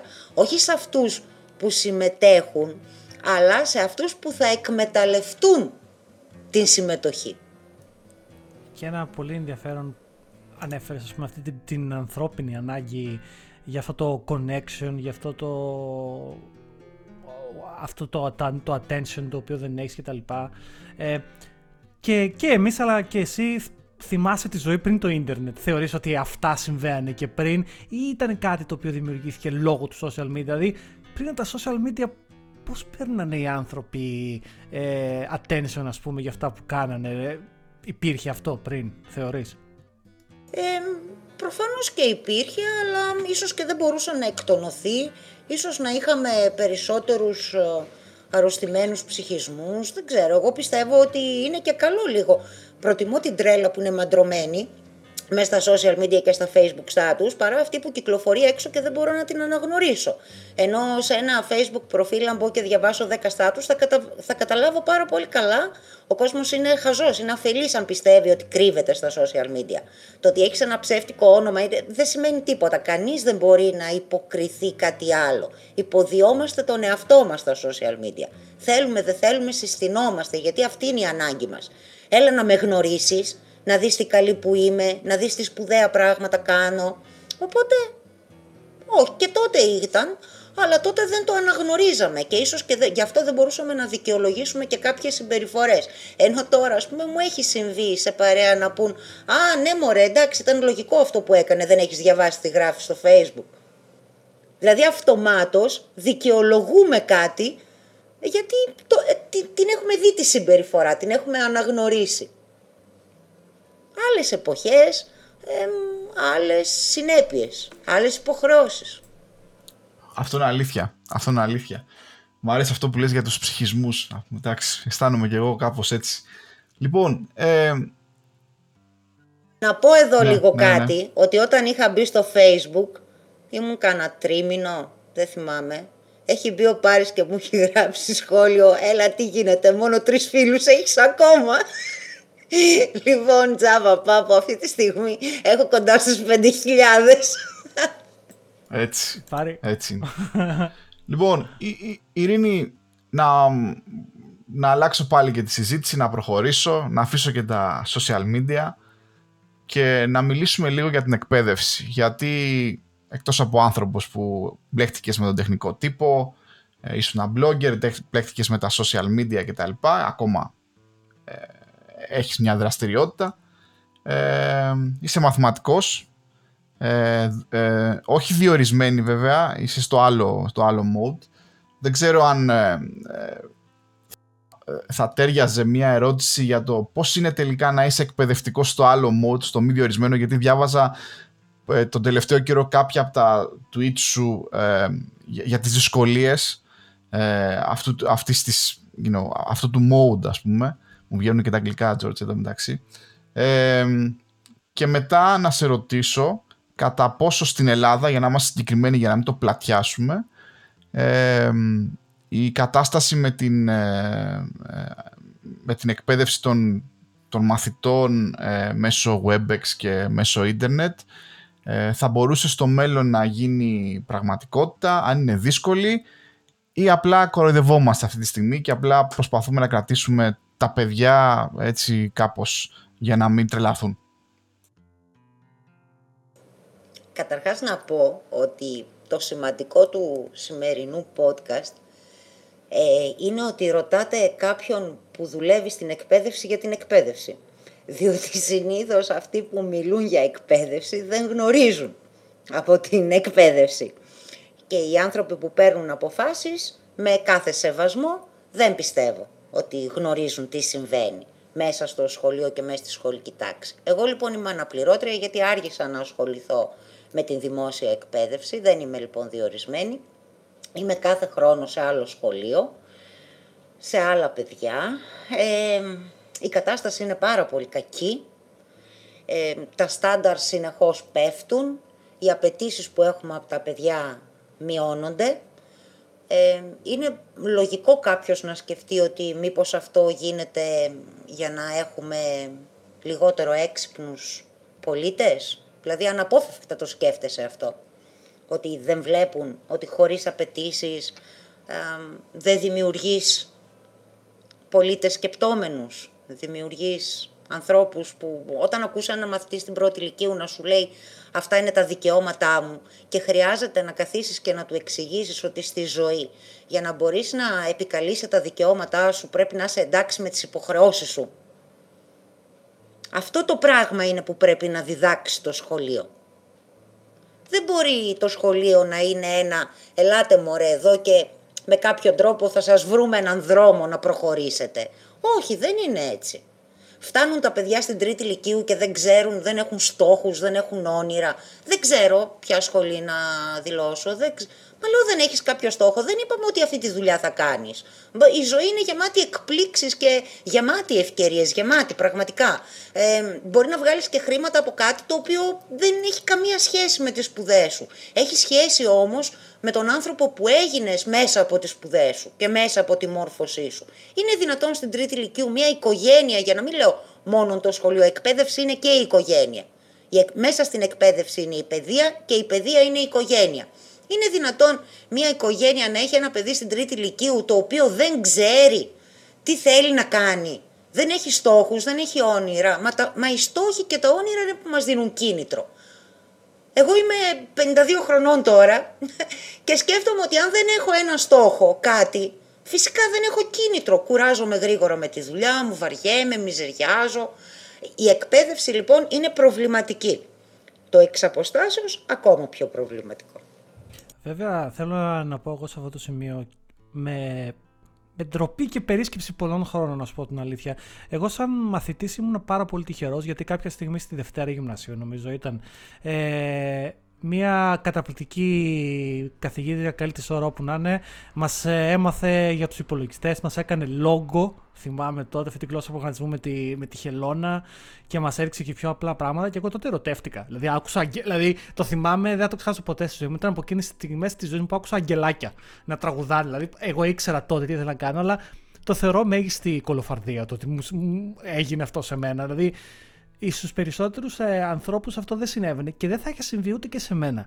Γιατί το πραγματικό πρόβλημα που είχα εγώ σαν μαθητής και ακόμα το σκέφτομαι είναι ότι δυστυχώς η εκπαίδευση στο σχολείο, και δεν θα πω μόνο για την Ελλάδα, γιατί νομίζω ότι και στη Βρετανία που είμαι το ίδιο το βλέπω ότι γίνεται, είναι λίγο στήρα. Δηλαδή, ας πούμε στην Ελλάδα, όπως εγώ το βίωσα, για παράδειγμα, ήταν μάθε αρχαία απ' έξω. Δεν υπήρχε κριτική κουβέντα για την ιστορία, ξέρω εγώ. Ε, στα μαθηματικά OK, okay, ξέρεις, μάθε το θεώρημα του Φερμά. Ωραία, το μάθαμε το θεώρημα του Φερμά και μου αρέσουν τα μαθηματικά πάρα πολύ ακόμα και σήμερα, αλλά OK, okay, πρακτικά πώς έχει μια επαφή. Και το πρόβλημα που έχω και νομίζω ότι συμβαίνει γενικότερα είναι ότι υπάρχει πάρα πολύ θεωρία στο, στο, στο, στο, στο ελληνικό έτσι, σύστημα παιδείας, αλλά δεν υπάρχει αρκετή πράξη, δεν υπάρχει αρκετή ε, ξέρεις πώς θα εφαρμόζουμε αυτά. Και εκεί νομίζω ότι γίνεται demotivated ένας μαθητής και καταλήγει να λέει Δεν ξέρω τι θέλω να κάνω. Ε, ναι, γιατί αυτά που έμαθε δεν ξέρει πώς θα τα βάλει και να γίνει κάτι. Τώρα να, να ρωτήσω πρακτικά, Ειρήνη, ε, είναι σχεδόν ένα χρόνο που, ένας χρόνος που τρέχει όλο αυτό το πράγμα. Ε, πώς είναι η εξαποστάσεως εκπαίδευση αυτή τη στιγμή στο ελληνικό σύστημα εκπαίδευσης; Εντάξει, εμείς τα διαβάζουμε άρθρα δεξιά και αριστερά από φιλοκυβερνητικά ή μη φιλοκυβερνητικά site, εφημερίδες, οτι, οτιδήποτε. Πραγματικά πώς είναι, δουλεύει αυτό το σύστημα ή απλά είναι ένα best effort; Και εδώ όχι να κατηγορήσουμε την Ελλάδα, γιατί από ό,τι καταλαβαίνω best effort είναι και σε άλλες χώρες. Πώς το βιώνετε εσείς που είστε οι ίδιοι δάσκαλοι καθηγητές; Ε, θέλω να πω καταρχάς και για πριν ότι υπάρχουν εκπαιδευτικοί οι οποίοι είναι εξαιρετικοί. Ε, για μένα ο εκπαιδευτικός πρέπει να είναι καταρχάς ένας πολύ ενδιαφέρον άνθρωπος. Γιατί η πρώτη δουλειά του εκπαιδευτικού είναι να εμπνεύσει τους μαθητές. Η δεύτερη είναι να διαχειριστεί την τάξη και η τρίτη είναι να διδάξει το αντικείμενό του, την εξειδικευμένη γνώση. Αντίστοιχα λοιπόν, πολλοί καθηγητές ίσως και λιγότερο ε, ενδιαφέροντες, ε, μπόρεσαν να προσαρμοστούν πάρα πολύ γρήγορα σε όλο αυτό το εξ και θα σου πω ότι και σε πολλά εργαλεία που εγώ θεωρώ ότι το ότι υπάρχουν τα εργαλεία δεν σημαίνει ότι δεν και καλά πρέπει να τα χρησιμοποιήσω ή ότι οπωσδήποτε κάνουν καλό στη δουλειά μου. Παρόλα αυτά η πλειονότητα των εκπαιδευτικών ασχολήθηκε πάρα πολύ με όλο αυτό. Ε, και τα παιδιά φέτος που ήταν και υποχρεωτικό και ήταν και ακριβώς το πρόγραμμα, ναι, συμμετέχουν. Πού είναι η δυσκολία; Η δυσκολία είναι στο ανοργάνωτο του πράγματος. Δηλαδή πολλές φορές βάζουμε ένα καλούπι το οποίο στην πράξη όμως δεν λειτουργεί. Γι' αυτό και χρειάζονται άνθρωποι που γνωρίζουν από μέσα το αντικείμενο. Εγώ επειδή είμαι νέα εκπαιδευτικός από την άποψη του ότι δεν έχω υπερβολικά μεγάλη προπηρεσία, διδάσκω 23 ώρες την εβδομάδα. Σε αντίθεση με κάποιον συνάδελφο, ο οποίος με μεγαλύτερη προπηρεσία διδάσκει 18 ώρες την εβδομάδα. Σκεφτείτε λοιπόν ότι εγώ κάνω 23 ώρες την εβδομάδα Webex το πρωί και έχω και το απόγευμα δύο ανήψια, λύκειο και γυμνάσιο και καλύπτω άλλες 5, 6, 7 ώρες. Πολύ γρήγορα έπαθα σχεδόν πνευματική υπερκόπωση. Διότι και στο Webex αναγκαστικά έπρεπε να μιλάω εγώ, δεν μπορούσαν να σηκωθούν τα παιδιά στον πίνακα, δεν μπορούσαν να συμμετέχουν, είχα την ύλη που έπρεπε να βγαίνει, το μάθημά μου δεν είναι θεωρητικό. Αντιλήφθηκα ότι έπρεπε να, να ρίξω τους ρυθμούς μου. Θα έπρεπε να κάνω και μια άσκηση λιγότερο, θα έπρεπε να κάνω και πέντε λεπτά λιγότερο μάθημα. Εγώ είμαι υπέρμαχος της εξαποστάσεως εκπαίδευσης, αλλά η εξαποστάσεως εκπαίδευση είναι μια συμπληρωματική εναλλακτική. Δεν γίνεται να, συμβαίνει να το φέρνουν σαν καθεστώς. Δεν μπορεί αυτό το πράγμα να συνεχίζεται επί μήνες. Είναι εξοντοτικό και για τους καθηγητές και για τους μαθητές, οι οποίοι έχουν και τα φροντιστήριά τους και όλα αυτά. Το γεγονός τώρα ότι υπάρχουν καθηγητές χωρίς υπολογιστή ή παιδιά χωρίς υπολογιστή ή παιδιά χωρίς ίντερνετ, αν εξαιρέσουμε τις πραγματικά ελάχιστες περιπτώσεις που το θέμα είναι οικονομικό, πιστεύω ότι όλο το άλλο θέμα είναι θέμα κουλτούρας.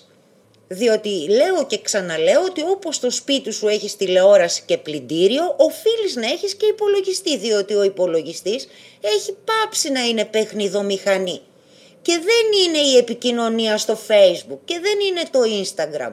Ο υπολογιστής είναι μέσον εξυπηρέτησης, αυτοεξυπηρέτησης. Ή όταν ακούω το απολύτως κουφό ένας γονέας δεν έχει email. Μα πώς δεν έχεις email αφού είσαι στο Taxisnet. Πώς δεν έχεις email. Δεν υπάρχει λοιπόν οργάνωση και δεν υπάρχει και μία, μία πειθαρχία σε αυτό το πράγμα γιατί προφανώς δεν, έχουμε, δεν, μας, ε, δεν βρήκαμε το χρόνο ή τη διάθεση να εξηγήσουμε στον κόσμο ότι αυτό είναι η πραγματικότητά του ανεξάρτητα με την πανδημία. Διότι το παιδί που θα περάσει φέτος σε μία σχολή και θα ψάξει αύριο μεθαύριο για μία δουλειά, όχι απαραίτητα στις αίρες ή στο χωριό του ή στην Ελλάδα, αλλά οπουδήποτε, πρέπει να μπορεί να προσαρμοστεί και να εργαστεί με χίλιους δυο τρόπους και χίλια δυο εργαλεία που δεν του τα έχει διδάξει κανένας. Η πανδημία είναι ευκαιρία. Εγώ γενικά πιστεύω ότι η κρίση είναι ευκαιρία. Και αντί να πάρουμε αυτή την ευκαιρία και να δείξουμε στον κόσμο, να προσπαθήσουμε να του δώσουμε να καταλάβει τι συμβαίνει, καθόμαστε και λέμε «Α, πάρε κάνε το πρόγραμμά σου κανονικά, πες μας και την ύλη που έχεις βγάλει». Μα ποια ύλη, που έχω, έχω παιδί στην τρίτη ηλικία που δεν έχει μπει ποτέ μέτρα τις απουσίες, ότι τι δηλαδή θα το κόψω από τις απουσίες όταν μου λέει ότι δεν είχε ίντερνετ ή όταν το ίντερνετ πέφτει κάθε μία ώρα. Γιατί αν δεν χρυσο, χρυσοπληρώνεις συγκεκριμένο πάροχο, κάνεις το σταυρό σου γιατί δεν ξέρεις αν θα έχεις ίντερνετ. Να, να κάνω το δικηγόρο του διαβόλου όμως, ε, εξαίρεση, γιατί γενικότερα είμαι nagging τύπος και κράζω και έκραζα και πολλά χρόνια. Μήπως ε, αυτό που ζούμε τώρα, μάλλον αυτό που περιγράφεις τώρα, αυτή τη, ε, λίγο μπάχαλο ας πούμε ή δημιουργικό μπάχαλο μήπως τελικά είναι το side effect για, για χρόνιες παθήσεις που υπάρχουν στο ελληνικό εκπαιδευτικό σύστημα και απλά ήρθε τώρα και η πανδημία, ήρθε και αυτή η απόσταση, ήρθε και αυ, αυτός ο τεχνολογικός αναφαλωτισμός που γενικά έχουμε λίγο σαν χώρα. Παιδιά, όσοι μας ακούτε, δεν είμαι αρνητικός, αλλά προφανέστατα έχουμε πράγματα να, να, να, να βελτιώσουμε ως χώρα. Μήπως λοιπόν ήρθε και έδεσε; Όλο αυτό που περιγράφεις. Θα είμαι πολύ σαφής. Έχουμε μία χώρα η οποία λειτουργεί στο φιλότιμο. Και λειτουργεί από φιλότιμο. Ο υπάλληλος θα σε εξυπηρετήσει εάν έχει φιλότιμο, ο εκπαιδευτικός θα διδάξει εάν έχει φιλότιμο, ο μαθητής θα προσέξει εάν έχει φιλότιμο. Ε, όλα λειτουργούν στο φιλότιμο. Είμαστε λοιπόν το χαλασμένο ρολόι που δύο φορές τη μέρα δείχνει τη σωστή ώρα. Όχι, δεν είναι side effect. Είναι η κατάστασή μας αυτή. Ε, θα συμφωνήσω. Εγώ προσωπικά θα συμφωνήσω πάρα πολύ με όσα είπες, ε, Ειρήνη. Ε, το, το, το, το σύστημα ε, χρήση βελτίωσης. Θα συμφωνήσω λίγο και με τον Πάρη. Θεωρώ ότι αυτά τα προβλήματα υπήρχαν. Απλά αυτό που έγινε με την πανδημία απλά τα, τα έφερε όλα στο μικροσκόπιο. Βέβαια, αυτό που είπες και το λέει και η Wall Street είναι μην αφήνεις μια καλή κρίση να πάει χαμένη, γιατί η κρίση είναι μεγάλη ευκαιρία. Και θα συμφωνήσω πάρα πολύ. Είναι πρώτης τάξης ευκαιρίας για τη χώρα να ρίξει μια κριτική ματιά στα, στα έργα υποδομής όπως είναι το ίντερνετ, το οπτική είναι σε όλα τα σπίτια. Ε, η γειτονική μας Ρουμανία, να πω σε αυτό το σημείο, μπορούν να έχουν ένα Gbps έξω από την πόρτα τους. Και δίπλα από τη Ρουμανία στις, ε, που είναι, ξέρω εγώ, η Βόρειος Ελλάδα ε, όλα. Δεν μπορείς να έχεις πάρω από 24 Mbps στην καλύτερη περίπτωση. Δηλαδή τραγικά πράγματα αυτά για μια χώρα. Και η πανδημία είναι πότε θα ευκαιρία να ρίξουμε μια καλή ματιά ε, σε, σε όλα αυτά. Αλλά εγώ θέλω να κάνω μια ερώτηση, Ειρήνη, μια και μιλήσαμε για μεγάλο μέρος της ε, πορείας σου μέχρι στιγμής και είναι κάτι το οποίο απασχολεί εμένα προσωπικά σαν άνθρωπο, ειδικά όσο πλησιάζω στα 40 μου και έχω αρχίσει και διερωτώμαι τι μέλλει γενέσθαι. Ε, και το είπες νωρίτερα, είπες ότι άλλαξες καριέρα πολλές φορές. Ε, Πώς είναι αυτό, Ειρήνη, πώς γίνεται να αλλάζεις καριέρα, πώς ας πούμε όταν είσαι πετυχημένος, πες δημοσιογράφος, λες, οκ, αυτό τελείωσε, ξέρεις κάτι, θα πάω να κάνω κάτι άλλο και θα γίνω ε, μαθηματικός, ξέρω, και θα διδάσκω στα παιδιά ή οτιδήποτε, ας πούμε. Πώς αλλάζεις καριέρα όταν έχεις βάλει πίσω από μια δουλειά όλο σου το είναι και όλο σου το, το self-worth, ας πούμε; Ο Καζαντζάκης ε, είχε γράψει κάτι πάρα πολύ ενδιαφέρον για μένα και το, το αναφέρω πολύ συχνά ότι αν ο άνθρωπος δεν φτάσει στην άκρη του γκρεμού δεν πετάνε οι πλάτες του φτερούγες. Εγώ λοιπόν δεν άλλαξα καριέρα από χόμπι, άλλαξα καριέρα από ανάγκη. Γι' αυτό επιμένω ότι η κρίση είναι ευκαιρία. Στο ραδιόφωνο στο οποίο πήγα να απασχοληθώ γιατί δεν εργαζόμουν και μετά κατέληξα στο ράμο που εργαζόμουν, πήγα γιατί έμεινα χωρίς δουλειά και δεν ήθελα να κάθομαι στο σπίτι μου και να μιζεριάζω. Όταν δεν με έπαιρναν σε ένα σχολείο, έψαχνα να βρω την εναλλακτική μου για να δημιουργήσω το επαγγελματικό μου μέλλον.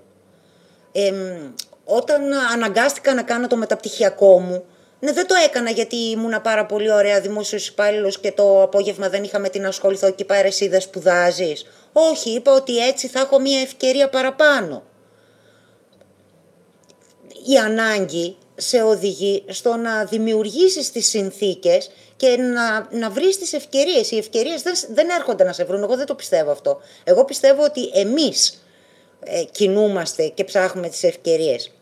Στο τελευταίο βιβλίο που έγραψα που ήταν και η πρώτη μου απόπειρα για μυθιστόρημα λέω ότι οι άνθρωποι αναζητούν τη μυρωδιά του στόχου τους. Ο στόχος λοιπόν δεν είναι μόνο το να γίνω καλή συγγραφέας γιατί μπορεί εγώ στην ανάγκη μου να γίνω καλή συγγραφέας, τελικά να γίνω μια πολύ καλή αρθρογράφος. Που δεν ήμουν ποτέ. Ήμουν μια εξωτερική συνεργάτης, okay, που έγραφα μια στήλη, ούτε ήμουν ποτέ δημοσιογράφος. Μπορεί στο χαζοσάιτ που έχω και το δουλεύω σπάνια να αρχίσω να κάνω καταπληκτικές συνεντεύξεις. Ε, οι ευκαιρίες υπάρχουν εκεί που δίνουμε προσπάθεια. Η προσπάθεια αποδίδει. Μπορείς λοιπόν να είσαι απλώς ανοιχτός. Δεν γίνεται να είμαστε όλοι διευθυντές. Ξέρετε ότι στην Ελλάδα τρέχουν και κάτι χάζο project μέσα στο σχολείο που λένε ξέρω εγώ νεανική επιχειρηματικότητα και κάτι τέτοιο. Δεν ξέρω πάρει αν το είχες διαβάσει αυτό, το είχα γράψει πριν χρόνια. Όπου ρωτώ έναν το γιο μιας φίλης, λέω τι έγινε, είστε όλοι επιχειρηματίες; Μου λέει ναι, εγώ είμαι διευθυντής εκεί, ο άλλος είναι. Λέω καλά, και ποιοι είναι οι υπάλληλοι, ποιοι είναι οι εργάτες; Ενά λέει, μας έκαναν όλους διευθυντές για να μην υπάρχει πρόβλημα. Δηλαδή, μεγαλώνουμε παιδιά τα οποία πιστεύουν ότι θα βγάλουν μια σχολή και θα πάνε να γίνουν διευθυντές. Ε, όχι, ρε παιδιά, δεν είναι έτσι. Είναι σοκαριστικό αυτό που λες, διότι και εγώ και ο Πάρης που έχουμε ψάξει δουλειά στο εξωτερικό και πάμε και κάνουμε συνεντεύξεις σε startups, ε, πας και πας εσύ ξέρω εγώ και κάνεις συνέντευξη και λες ποιοι είναι οι υπάλληλοι και λες ναι είναι ο CEO, είναι ο CTO και είναι και ο COO και λες άλλους έχετε και είναι φάση. Όχι, εμείς οι τρεις είμαστε και θέλουμε ένα τέταρτο. Και πραγματικά δηλαδή είναι σε φάση. Ρε παιδιά, Άρα, τι CEO και CEO και CTO και διευθυντές και ξεδιευθυντές δεν έχετε επιχείρηση. Είστε τρία άτομα. Ε, και εδώ ίσως να πούμε ότι οι Άγγλοι ίσως είναι λίγο χειρότεροι, γιατί δεν είμαστε στα, στα πάντα χειρότεροι. Το να είσαι manager είναι πάρα πολύ σημαντικό. Όλοι θέλουν να γίνουν manager και στην Ελλάδα, προφανέστατα, όπως λέει η Ειρήνη, το βάζουμε και στο σχολείο. Εδώ πέρα είναι, είναι λίγο χειρότερο. Εντάξει, τι, τι να πεις, είναι στρέβλωση. Λοιπόν, Ειρήνη, κοίτα να δεις τώρα. Εγώ σε αυτό το podcast είμαι και λίγο λαϊκός τύπος ε, και πολλές φορές κάνω και κάτι παρήργε ερωτήσεις κυρίως με ανθρώπους όταν ζουν σε άλλες χώρες, δεν πρόκειται να σε ρωτήσω για το καλάθι της νοικοκυράς στι Σέρες. Αν και παρόλα αυτά θα ήθελα, θα ήθελα να μου πεις πώς είναι ή μια πανδημία να την περνάς, ας πούμε, σε μια επαρχιακή πόλη της Ελλάδας και να μην είσαι κλεισμένη σε, σε ένα αστικό κέντρο. Αλλά θέλω να σου κάνω κάτι, μια έτσι άλλη λαϊκή ερώτηση που έχει να κάνει με την ιδιότητά σου ως καθηγήτρια, γιατί λίγο το, το είπες, μίλησες για τα ανήψια σου. Ε, και θα, θα ξεκινήσω την ιστορία ως εξής. Έχοντας λοιπόν εδώ έναν ε, γνωστό, δεν ξέρω πάρα πολλά για το εκπαιδευτικό σύστημα, αλλά επειδή σύντομα θα γίνω πατέρας, προσπαθώ να μάθω πράγματα. Και μιλώντας λοιπόν με έναν κύριο ο οποίος έχει παιδάκια και προσπαθώντας να καταλάβω εδώ πέρα πώς ε, πώς τα παιδιά πηγαίνουν σχολείο, πώς πώς, πώς πρέπει να κοιτάς, ας πούμε, όταν θες να αγοράσεις να νοικιάσει ένα σπίτι, πρέπει να πας σε περιοχές που έχουν καλό rating, τι σημαίνουν τα rating για τα σχολεία, αν είναι σοβαρά ή όχι, ε, τι σημαίνουν, πώς παίρνει λεφτά το σχολείο και όλα αυτά. Για να μην πω λόγος, ίσω αυτό είναι ένα, ένα μεγάλο θέμα συζήτησης, καταλήξαμε κάποια στιγμή και μου είπε ότι ξέρεις τι, εγώ στα παιδιά μου πληρώνω ιδιωτικούς καθηγητές, τα λεγόμενά μας ιδιαίτερα, έτσι ώστε να μπορέσουν να δώσουν εξετάσεις για να πάνε σε καλύτερο λύκειο κτλ. Και τότε μου άνοιξε ένα λαμπάκι και λέω και του είπα, ξέρεις τι, τα ιδιαίτερα στην Ελλάδα είναι εκ των όνου κάνευ, ας πούμε, είναι πραγματικά νούμερο ένα δραστηριότητα. Μπορεί να λέμε ότι ε, έχουμε δωρεάν παιδεία, αλλά ο, ο, ο μέσος Έλληνας γονέας τα λεφτά που δίνει τόσα χρόνια σε φροντιστήρια ή σε, σε ιδιωτικά μαθήματα, αυτά δεν τα ξεχνάμε ε, πολλές φορές. Η ερώτηση, η, η ερώτηση μου είναι η εξής. Το ιδιαίτερο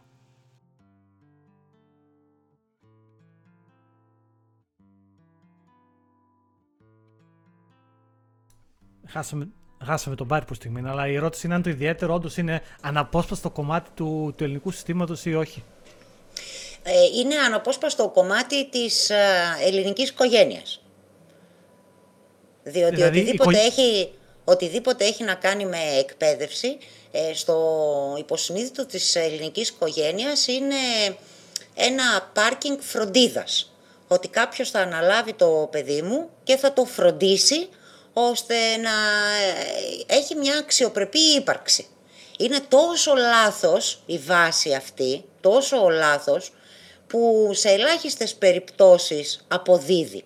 Το ιδιαίτερο είναι δημιουργεί παιδιά που δεν σκέφτονται, παιδιά που ξέρουν ότι θα έχουν συνεχώς βοήθεια, δεν έχει την έννοια της καθοδήγησης που θα έπρεπε να έχει δεν υπάρχει περίπτωση δηλαδή να βρεις α, κηδεμόνα που θα σου πει ότι στο ιδιαίτερο πως ξέρεις μην κάνετε όλες τις ασκήσεις του βιβλίου ρε παιδί μου που έχει, κάντου και μερικές δικές σου και μην του κάνεις αυτές από το βιβλίο. Όχι, σε φωνάζει διότι θέλει το παιδί να πηγαίνει διαβασμένο στο σχολείο. Γιατί το παιδί δεν μπορεί να διαβάσει μόνο του. Τα ελληνικά σχολεία δίνουν τα βιβλία και δίνουν και τα βιβλία με τις λύσεις. Δεν μπορεί το παιδί να διαβάσει μόνο του, φυσικά και μπορεί. Αλλά ο γονιός θέλει να ξέρει πού βρίσκεται το παιδί του και θέλει να είναι και κάποιος άλλος υπεύθυνος για την αξιοπρεπή ύπαρξη του παιδιού του. Είναι λάθος στην κουλτούρα μας. Εγώ δεν πιστεύω ότι φταίνε οι απαιτήσεις του σχολείου, διότι όπως σας λέω, κάθε χρόνο οι απαιτήσεις είναι και λιγότερες. Παρ' όλα αυτά τα ιδιαίτερα παραμένουν. Να, να πω εδώ κάτι ότι ε, συγγνώμη, ίσως είχαμε και ένα τεχνικό πρόβλημα γιατί εκεί πέρα που έκανα την, ε, τη φοβερή μου ερώτηση ε, με έκοψε. Και Γιώργο κάποια στιγμή έχω αρχίσει και εκνευρίζομαι με το Squadcast. Ε, να το δούμε αυτό. Ε, εγώ Ειρήνη θυμάμαι τον εαυτό μου δεν ήμουν πάρα πολύ καλός μαθητής. Έχω τύψεις ιδιαίτερα στα τελευταία χρόνια ε, της σταδιοδρομίας μου ε, ως, ε, ως μαθητής. Ε, και μέσα από το σύστημα των Πανελληνίων George, εγώ δεν, δεν θυμάμαι, δεν ξέρω αν το πέτυχες ή πήγες με το επόμενο. Τα ιδιαίτερα και το φροντιστήριο ήταν βασικό, ας πούμε, για να παλέψεις μέσα αυτή τη διαδικασία. Προφανέστατα δεν υπάρχει καμία δικαιολογία για τα παιδιά τα οποία είτε δεν είχαν βάσεις είτε δεν διαβάζαν αρκετά. καμία δικαιολογία, δεν προσπαθώ να δικαιολογήσω τον εαυτό μου και αυτό θα είναι και μια επόμενη ερώτηση για σένα, σε ό,τι έχει να κάνει με τα μαθηματικά.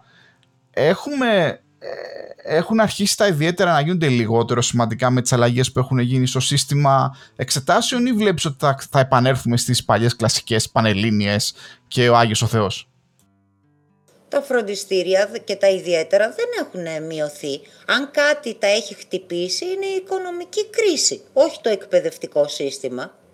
Το φροντιστήριο είναι, όπως είπες και πριν, εκ των όνων κάνευ. Δεν είναι δεδομένο ότι τα παιδιά θα πηγαίνουν φροντιστήριο. Δεν έχει να κάνει με τις εκπαιδευτικές απαιτήσεις. Ε, αυτή είναι η κουλτούρα τους, αυτή είναι η συνταγή τους.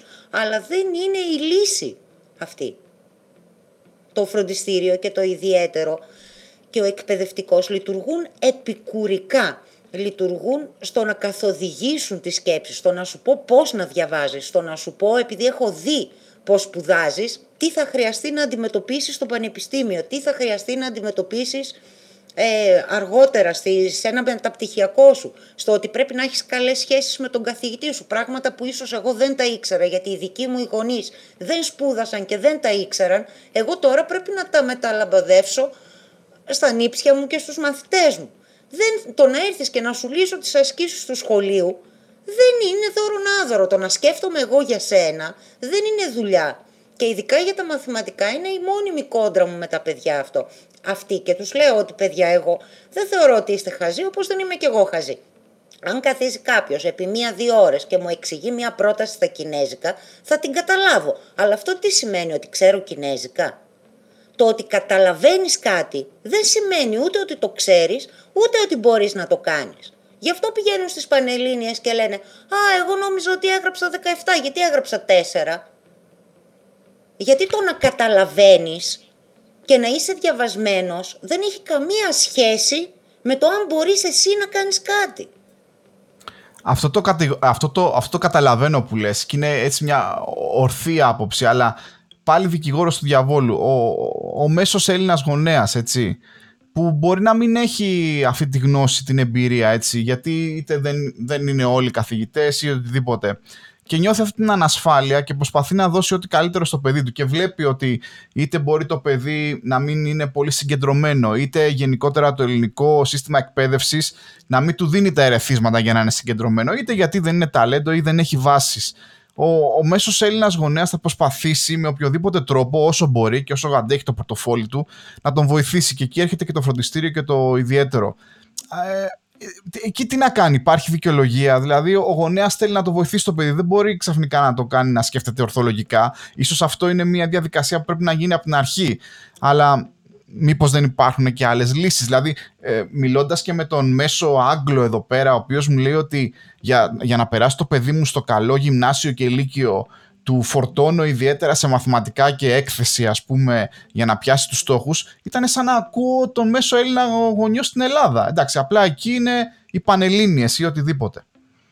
Δεν είναι έτσι και η συζή... καταρχάς δεν είναι ίδια συγκρίσιμα αυτά τα δύο στοιχεία αλλά από την άλλη είναι λάθος η βάση το ότι ο Έλληνας θέλει να βοηθήσει το παιδί. Δεν θέλει να το βοηθήσει. Θέλει να βεβαιωθεί ότι το παιδί δεν θα πάει παρατημένο στο σχολείο. Άρα δεν έχει ένα παιδί που να έχει κατορθώσει να το κάνει να νιώθει υπεύθυνο απέναντι στις υποχρεώσεις του. Οπότε σου λέει, από το να το έχω μόνο του και να ξέρω ότι δεν πρόκειται να διαβάσει, α, γιατί εσύ όμως δεν το έχεις μάθει έτσι, άρα ας το πάω στο φροντιστήριο, τουλάχιστον να ξέρω ότι δύο-τρία πράγματα θα τα αρπάξει, γιατί μόνος του δεν πρόκειται να διαβάσει ποτέ. Δεν το βοηθάς λοιπόν. Λες απλά ότι από εκεί που θα είναι μόνο του και δεν θα κάνει τίποτα, ας το στείλω στο φροντιστήριο, τουλάχιστον να αρπάξει και δύο-τρία πράγματα και να πάει και κάτι να κάνει. Άρα λοιπόν έχουμε μία λάθος βάση. Ποιος γονιός είναι αυτός λοιπόν που δεν έχει καθίσει να εξηγήσει στο παιδί του στην πρώτη ηλικίου και στη δευτέρα ηλικίου ότι κοίταξε να δεις, εγώ δεν θα ζω για πάντα, ούτε θα μπορώ να σε ταΐζω για πάντα. Κάτι πρέπει να κάνεις στη ζωή σου. Πρέπει να αναλάβεις τις υποχρεώσεις σου. Τώρα έχεις την ευκαιρία των Πανελληνίων. Αύριο μεθαύριο μπορεί να έχεις μια άλλη ευκαιρία. Κάτι πρέπει να κάνεις γι' αυτό.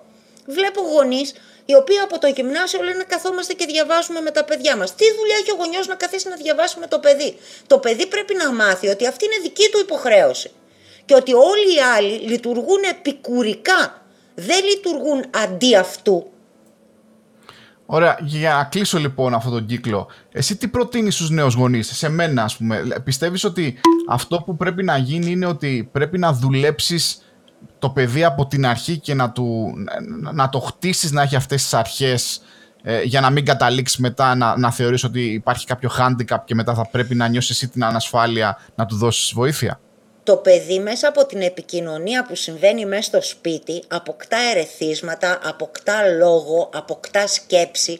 Άρα ο γονιός πρέπει να συζητά με το παιδί και για πολλά και διαφορετικά πράγματα. Πρέπει να υπάρχουν πολλά ερεθίσματα, πρέπει να υπάρχει ζωή μέσα στο σπίτι. Γιατί εσύ έχεις την εμπειρία ενώ το παιδί έχει μόνο διέστηση.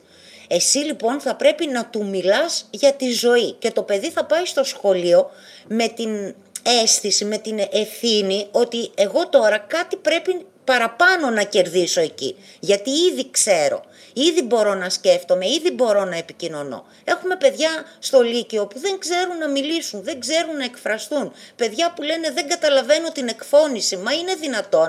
Είναι ελληνικά, τι θα πει δεν καταλαβαίνεις την εκφώνηση. Κάποια στιγμή είχα έναν μαθητή, ο οποίος τώρα είναι αστυνομικός παρεμπιπτόντος, ε, έχω και μαθητές που τώρα είναι οικογενειάρχες. Και του λέω, βρεσί Σάβα, θα πρέπει να, να διαβάζεις και κάποια εφημερίδα. Ο μπαμπάς δεν φέρνει κάποια εφημερίδα στο σπίτι. Να κάθεστε μαζί να βλέπετε μια εκπομπή στην τηλεόραση ή τις ειδήσεις. Και μου λέει, καλά, καλά. Πηγαίνω μετά από μια εβδομάδα, λέω, τι έγινε Σάβα; Εντάξει, μου λέει, διάβασα, μου λέει κάτι με τον μπαμπά μου από την εφημερίδα. Α, ενθουσιασμένη, εγώ τι διάβασα, μου λέει, ήταν αθλητική εφημερίδα. Ναι, δεν εννοούσα, λέω αυτό. Εννοούσα να διαβάσεις κάτι άλλο. Να διαβάσεις ένα άλλο κείμενο. Όταν λοιπόν το παιδί μέσα στο σπίτι δεν συζητάνε, ε, βρίσκονται ο καθένας μπροστά στο κινητό του. Όλα είναι καλά. Είμαι η τελευταία που θα πω κρύψτε τα κινητά ή οτιδήποτε άλλο. Όλα χρειάζονται, όλα είναι κάτι από την ψυχαγωγία, από όλα έχουμε κάτι να κερδίσουμε. Αλλά μιλήστε με τα παιδιά σας. Όχι κατήχηση, ότι ξέρεις όταν μεγαλώσεις πρέπει να είσαι καλό παιδί. Μιλήστε. Μιλήστε για τις δουλειές σας. Τα παιδιά δεν πρέπει να τα αφήνετε έξω από τη ζωή σας να μην έχουν τη συνέστηση του πώς βγαίνουν τα χρήματα, να μην έχουν τη συνέστηση του δεν το βάζω κάτω αν μείνω χωρίς δουλειά. Πρέπει από, από το σπίτι το παιδί να μάθει να μιλάει, να εκφράζεται, να ακούει, να επικοινωνεί και να έχει και τη διάθεση να ζήσει στο κάτω-κάτω της γραφής. Εγώ βλέπω παρετημένα παιδιά και ξέρω τι συμβαίνει στο σπίτι. Ειρήνη, θέλω να πω ότι και δεν θέλω να ακουστεί στραβά. Ε, για μένα ε, αποτέλεσες ε, μια μητρική φιγούρα σε αυτό το podcast. Είσαι πραγματικά ε, πολλά από αυτά που λες, η μάνα μου μας μεγάλωσε με αυτά. Ε, ήτανε, η μάνα μου γενικά δεν ήταν ποτέ η κλασική μάνα η οποία θα μας έλεγε διάβασες, διάβασες, ποτέ. Η δικιά μου η μάνα το μόνο που έλεγε πάντα ήταν σε φάση είναι δικιά σου ευθύνη. Άμα θες να διαβάσεις, διάβασε. Δεν θες, μην διαβάσεις. Δικό σου πρόβλημα. Μια φορά πήγα, γράψα τέσσερα στα αρχαία και από τότε το πήρα το μάθημά μου για τα καλά και κάθισα μόνος και έσπασα τον κόλο μου. Ε, αλλά λες πολλά από αυτά που λέει η μάνα μου, αλλά θέλω να πω το εξής. Αυτό που είπες στο τέλος, δεν έδωσες μόνο συμβουλή για προς ένα νέο γονιό, έδωσες συμβουλή και σε ένα ζευγάρι. Γιατί το πρόβλημα, παιδιά, όταν είστε με έναν άνθρωπο, ε, πρέπει να το δουλεύετε αυτό. Και πρέπει να κάνετε πράγματα μαζί. Το να είστε το καθένα στο κινητό του για να κάνετε like στο Instagram κτλ. Ε, δεν είναι αρκετό. Ε, και αυτό που ας πούμε για παράδειγμα έχω δει, εμείς το κάνουμε σαν, ε, σαν ζευγάρι με την κοπέλα μου. Έχουμε πάρει κανένα δυο βιβλία και διαβάζουμε λιγάκι μαζί. Δηλαδή, για παράδειγμα, έχουμε, πάλι, έχουμε πάρει ένα βιβλίο με τους. Ε, λέγεται The Daily Stoic. Θα αφήσω ένα link γιατί μας αρέσει πάρα πολύ εμάς προσωπικά. Και κάθε μέρα έχει ένα απόφευγμα από ένα στοικό ε, και, το, και από κάτω το, το, το αναλύει. Επίσης έχουμε πάρει τα ημερολόγια του Σεφέρη και διαβάζουμε τον Γιώργο του Σεφέρη τι έκανε το 1960 ε, την ημέρα τη σημερινή. Πολύ μιζέριο ο Σεφέρη. Και γενικά ε, προσπαθούμε να κάνουμε κάποια κοινά activities και με ένα παιδί παρέα αυτό θα βοηθήσει. Τις στιγμές που θυμάμαι εγώ, σαν παιδί, όλες μαζί, είναι όταν ήμασταν σαν οικογένεια και τρώγαμε πίτσα γύρω από το τραπέζι, ξέρω εγώ, και βλέπαμε. Δεν ξέρω, νομίζω το πατέρα μου είναι αθλητικά, αλλά εγώ δεν θυμάμαι τι βλέπαμε, θυμάμαι την οικογένεια, ας πούμε. Οπότε νομίζω ότι ήταν πολύ καλή συμβουλή αυτή και για ένα ζευγάρι, αλλά και για μια νέα οικογένεια. Ε, και πραγματικά μου άρεσε πάρα πολύ η κουβέντα που κάναμε σήμερα. Θα σου πω λίγο ένα αστείο που είχα διαβάσει μια μέρα στο facebook που ήταν εύλογη απορία. Ξέρεις ότι όταν ε, στο facebook όταν γιορτάζουν τα παιδιά τους, τα αδέρφια τους, οι γυναίκες τους, ξέρεις το ποστάρουν και λένε γλυκό μου αγόρι, χρόνια σου πολλά και όλα αυτά και έλεγε κάποιος, λέει στο σπίτι δεν μιλάτε. Δηλαδή γιατί πρέπει να το ευχηθείς στο facebook και να το ποστάρεις στο, στο σπίτι δεν μιλάτε. Και σκεφτόμουν ότι οκ, εγώ είμαι μόνη μου, δεν έχω παιδιά, αλλά αν είχα τα ανήψια μου, ε, το, στο σπίτι, το πρώτο που θα σκεφτόμουν θα ήταν να τους πάρω μια τούρτα, να γιορτάσω, να χορέψω μαζί τους, να πω βλακίες, χαζά ανέκδοτα, όχι να πω στο facebook και να το ποστάρω. Είναι, είναι πολύ λάθος ε, το γεγονός ότι δεν έχουμε επικοινωνία μέσα στο σπίτι και ειδικά τώρα που πραγματικά δεν υπάρχει τέτοιο μεγάλο χάσμα γενεών γιατί όλοι έχουμε κοινά σημεία συνάντησης. Η μαμά μου δεν είναι ας πούμε στο Twitter ή στο Instagram ή οτιδήποτε. Παρ' όλα αυτά ξέρει τα πάντα γιατί θεωρώ ότι είμαστε χρήστες και χωρίς να τα χρησιμοποιούμε αφού η τηλεόραση τα αναφέρει συνέχεια. Ναι μου αρέσει που μπορώ να κάνω μια συζήτηση μαζί της για ένα πράγμα στο οποίο αυτή δεν συμμετέχει ενεργά. Της έκανα πρόσφατα Facebook, ίσα ίσα για να μπορεί να μιλά στο Messenger με τον αδερφό μου που είναι στην Αμερική και ουσιαστικά είναι φίλη μόνο με μένα και με τον αδερφό μου, με κανέναν άλλον. Έχει μάθει λοιπόν και μου βάζει like. Και επειδή τον τελευταίο καιρό δεν ποστάρω στο facebook, μου λέει ανησυχώ.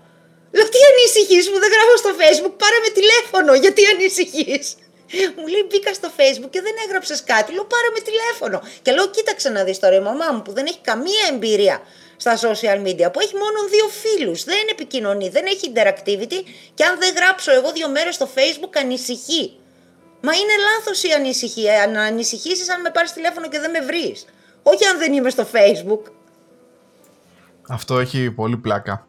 Λοιπόν, η Ειρήνη εδώ πέρα, ο, ο Γιώργος με ρωτάει πώς θα κλείσουμε σιγά σιγά έτσι οργανικά αυτή τη συζήτηση και του λέω Γιώργο περίμενε. Ε, είπαμε ότι είσαι πολλά πράγματα αλλά είσαι και μαθηματικός. Και τελικά από τη συζήτηση μας καταλαβαίνω ότι μπορεί τα μαθηματικά να είναι δύσκολα, αλλά ίσως τελικά οι ανθρώπινες σχέσεις, το πώς να μεγαλώνεις ένα παιδί είναι πολύ πιο δύσκολο, δεν ξέρω. Ε, οπότε ας, ας, θέλω να σου, να σου κάνω μια ερώτηση πιο πολύ έτσι από αποθυμένο σε ό,τι έχει να κάνει με τα μαθηματικά. Ε, είμαι από αυτούς τους ανθρώπους οι οποίοι δεν διάβασαν αρκετά όταν ε, θα έπρεπε, ιδιαίτερα στα μαθηματικά τα βρήκα κατά τη διάρκεια της καριέρας μου μπροστά. Προσπάθησα να καλύψω κάποια κενά, τα οποία δυστυχώς ε, είχα και στα, ε, και στα μεταπτυχιακά, κυρίως μαθηματικά που έχουν να κάνουν κοντά με τον προγραμματισμό. Ε, είμαι λοιπόν τώρα στα 40 και όπως ας πούμε κάποιος όπως ο George θέλει να φτιάχνει ε, ψωμιά, εμένα μερικές φορές με πιάνει ανασφάλεια, βλέπω ακόμα και φιάλτες από τις ε, Πανελλήνιες, ότι θα έπρεπε να ξαναθυμηθώ τους μηγαδικούς, την άλγευρα, και έχω πιάσει πολλές φορές τον εαυτό να ψάχνει υλικό για να, πώς να το πω, να επαναπροσεγγίσω τη σχέση μου με τα μαθηματικά.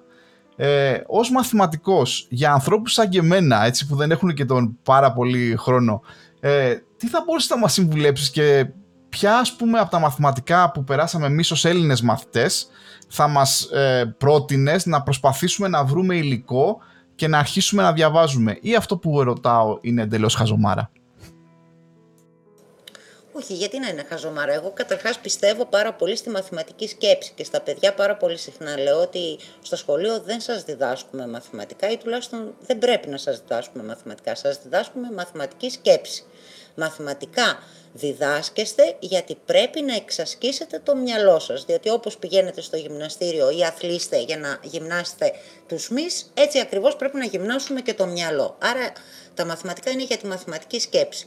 Πρώτα θα σου απαντήσω και έχει να κάνει με το ότι να μεγαλώνεις παιδιά είναι πάρα πολύ δύσκολο όταν έρχεται ένα παιδί στην οικογένεια. Λοιπόν, μου θύμισες πάρα πολύ όταν διδάσκω γεωμετρία, που τα παιδιά πάντα έχουν μια απέχθεια για τη γεωμετρία, ε, και τους, εγώ τουλάχιστον ακολουθώ μια μέθοδο που δεν τους λέω ποτέ το ζητούμενο. Και τους λέω ότι όλη η κουλτούρα της μαθηματικής σκέψης βρίσκεται στο πώς αντιμετωπίζεις μία άσκηση γεωμετρίας. Η σωστή λοιπόν αντιμετώπιση στην άσκηση γεωμετρίας είναι ότι δουλεύεις τα δεδομένα και ό,τι γνωρίζεις από τους κανόνες. Λοιπόν, αυτό ακριβώς θα συμβούλευα και σε ένα νέο γονιό. Δουλεύεις με τα δεδομένα και ό,τι ισχύει με τους κανόνες. Δεν ασχολείσαι με τα ζητούμενα. Και κατά έναν, με έναν μαγικό τρόπο τα δεδομένα και οι κανόνες θα σε οδηγήσουν στο ζητούμενο θες δεν θες. Αυτό είναι και η ουσία της ζωής νομίζω. Έτσι ακριβώς είναι η γεωμετρία. Όσον αφορά τα μαθηματικά, στα παιδιά που δυσκολεύονται, γιατί ε, συνήθως δυσκολεύονται να καταλάβουν ότι το να ξέρεις τον τύπο δεν αρκεί οτιδήποτε, τους λέω ότι θα πρέπει να εφαρμόσουν την λογική της διαφήμισης και τους ρωτάω για ποιον λόγο πιστεύετε ότι όταν διαφημίζουν μία σοκολάτα δεν δείχνουν απλά τη σοκολάτα και δείχνουν μία ολόκληρη ιστορία. Γιατί το μυαλό θυμάται ιστορίες, δεν θυμάται περιστατικά, δεν θυμάται ε, γεγονότα, δεδομένα, θυμάται ιστορίες. Όταν λοιπόν θα διαβάζεις έναν τύπο ή θα διαβάζεις κάτι μαθηματικό, θα λες μία ιστορία. Θα λες ότι αυτό το, το διάνυσμα φτιάχτηκε από αυτές τις συντεταγμένες γιατί έτυχε να γνωρίζω την αρχή και το τέλος. Ότι αυτά τα διανύσματα επειδή είναι συνεχόμενα μπορώ να τα προσθέσω και να πάρω την αρχή και το τέλος. Το μυαλό θυμάται ιστορίες, δεν θυμάται τύπους. Ό,τι και αν πάρετε να διαβάσετε από τα μαθηματικά, αυτό πρέπει να έχετε στο μυαλό σας, ότι αυτό που διαβάζετε θα πρέπει να το φέρνετε στο μυαλό σας σαν μία ιστορία. Γιατί πίσω από κάθε τύπο υπάρχει μία λογική. Όταν μαθαίνουμε έναν καινούριο τύπο, τους λέω πώς λέτε να, να βγει και αυτός ο τύπος; Ξύπνησε μια μέρα ένας το πρωί και είπε «Α, παιδιά διακρίνουσα». «Α, φώναζαν όλοι από κάτω, μπράβο, μπράβο». Ε, όχι προφανώς. Υπήρχε μία ανάγκη. Πρέπει να εξυπηρετεί μία ανάγκη αυτό που διαβάζεις. Και η μαθηματική σκέψη σε κάθε περίπτωση, ό,τι μαθηματικά και να διαβάσεις, είναι καλή, είναι καθαρή σκέψη. Εγώ όταν δουλεύω με μαθηματικά θεωρώ ότι γράφω καλύτερα, σκέφτομαι καλύτερα, το καλοκαίρι που δεν δουλεύω είμαι λίγο αποσυντονισμένη. Πιστεύω ότι τα μαθηματικά μας κρατάνε σε μία σειρά. Θα μπορούσατε λοιπόν να ξεκινήσετε και από ασκήσεις γεωμετρίας, θα μπορούσατε να δουλέψετε τους μεγαδικούς που είναι ένα ξεχωριστό περιβάλλον, τα διανύσματα, ξεχωριστό περιβάλλον, ε, τριώνυμα πολυονυμικές, έχει εξισώσεις, ανισώσεις, κλασματικές, άλλο περιβάλλον. Παρ' όλα αυτά, όλα αυτά τα περιβάλλοντα έχουν τον δικό τους κόσμο, την δική τους ιστορία και τη δική τους λογική. Και είναι και πολύ ενδιαφέρον πώς μπλέκονται όλα αυτά μαζί. Στη Δευτέρα Λυκείου, στα μαθηματικά κατεύθυνσης, που είναι άλγευρα, έχει ένα κεφάλαιο που είναι εικονικές τομές. Και εκεί μέσα έχει τον κύκλο, την παραβολή, την υπερβολή. Το πρώτο σοκ των παιδιών είναι ότι μα αυτά είναι γεωμετρία. Ναι, αλλά εδώ κάνουμε άλγευρα. Τι δουλειά έχουν αυτά; Ναι, γιατί τους λέω, δεν γίνεται να ζωγραφίζουμε τα πάντα για να βγάλουμε άκρη. Πρέπει να μπορούμε να βγάλουμε άκρη και μαθηματικά, χωρίς να χρειαστεί να κάνουμε σχήμα. Φαντάζεστε να έπρεπε να, να ζωγραφίζουμε τα πάντα. Και μετά τους λέω, δεν έχετε ακούσει την έκφραση ότι αν δεν μπορείς να το πεις ζωγράφισέ το. Αν λοιπόν είστε από τους μαθητές που δεν μπορείτε να το πείτε θα το ζωγραφίσετε.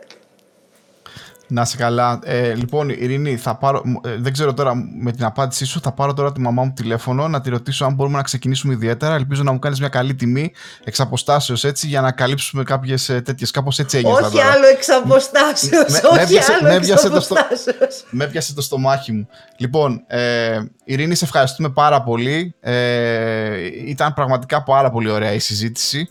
Ε, εγώ την ευχαριστήθηκα. Χάρηκα πάρα πολύ που σε ξανάκουσα μετά από πολύ καιρό. Έχουμε μια κάποια επικοινωνία, αλλά δεν, τα δεν είχαμε την ευκαιρία να τα πούμε ε, έτσι ε, τόσο περιεκτικά και για διάφορα πράγματα. Εγώ τουλάχιστον έκανα όλες τις ερωτήσεις που ήθελα και θα χαιρόμασταν να σε, ξανα, να σε ξαναέχουμε στο podcast κάποια στιγμή όταν έχεις ε, διάθεση. Παιδιά και εγώ σας ευχαριστώ πάρα πολύ, ήταν πάρα πολύ ωραία, δεν κατάλαβα πώς πέρασε η ώρα, αγαπημένα μου θέματα όλα, μου άρεσε πάρα πολύ η συζήτησή μας, πολύ ευχαρίστως να τα ξαναπούμε. Ειρήνη, ευχαριστούμε και εγώ. Θα πω ότι ήμουνα ο παδός από πριν, αλλά τώρα Ειρήνη είμαι παραήμου Μ' άρεσε πάρα πολύ. Γενικά ε, είπες διαμάντια και όσοι ακούσατε αυτό το podcast να το ξανακούσετε το ίδιο επεισόδιο και να κρατήσετε σημειώσεις. Γιατί είπε μεγάλα πράγματα εδώ πέρα η Ειρήνη. Εγώ δηλαδή κράτησα σημειώσεις πραγματικά. Ε, σε ευχαριστώ πολύ η Ειρήνη που ήσασταν μαζί μας. Πάρε καλά τα Καλά Γιώργο, ευχαριστώ και εγώ. Γεια σου Τζόρτζ, τα λέμε την επόμενη εβδομάδα. Καλό απόγευμα, ευχαριστούμε. Γεια χαρά. Γεια χαρά.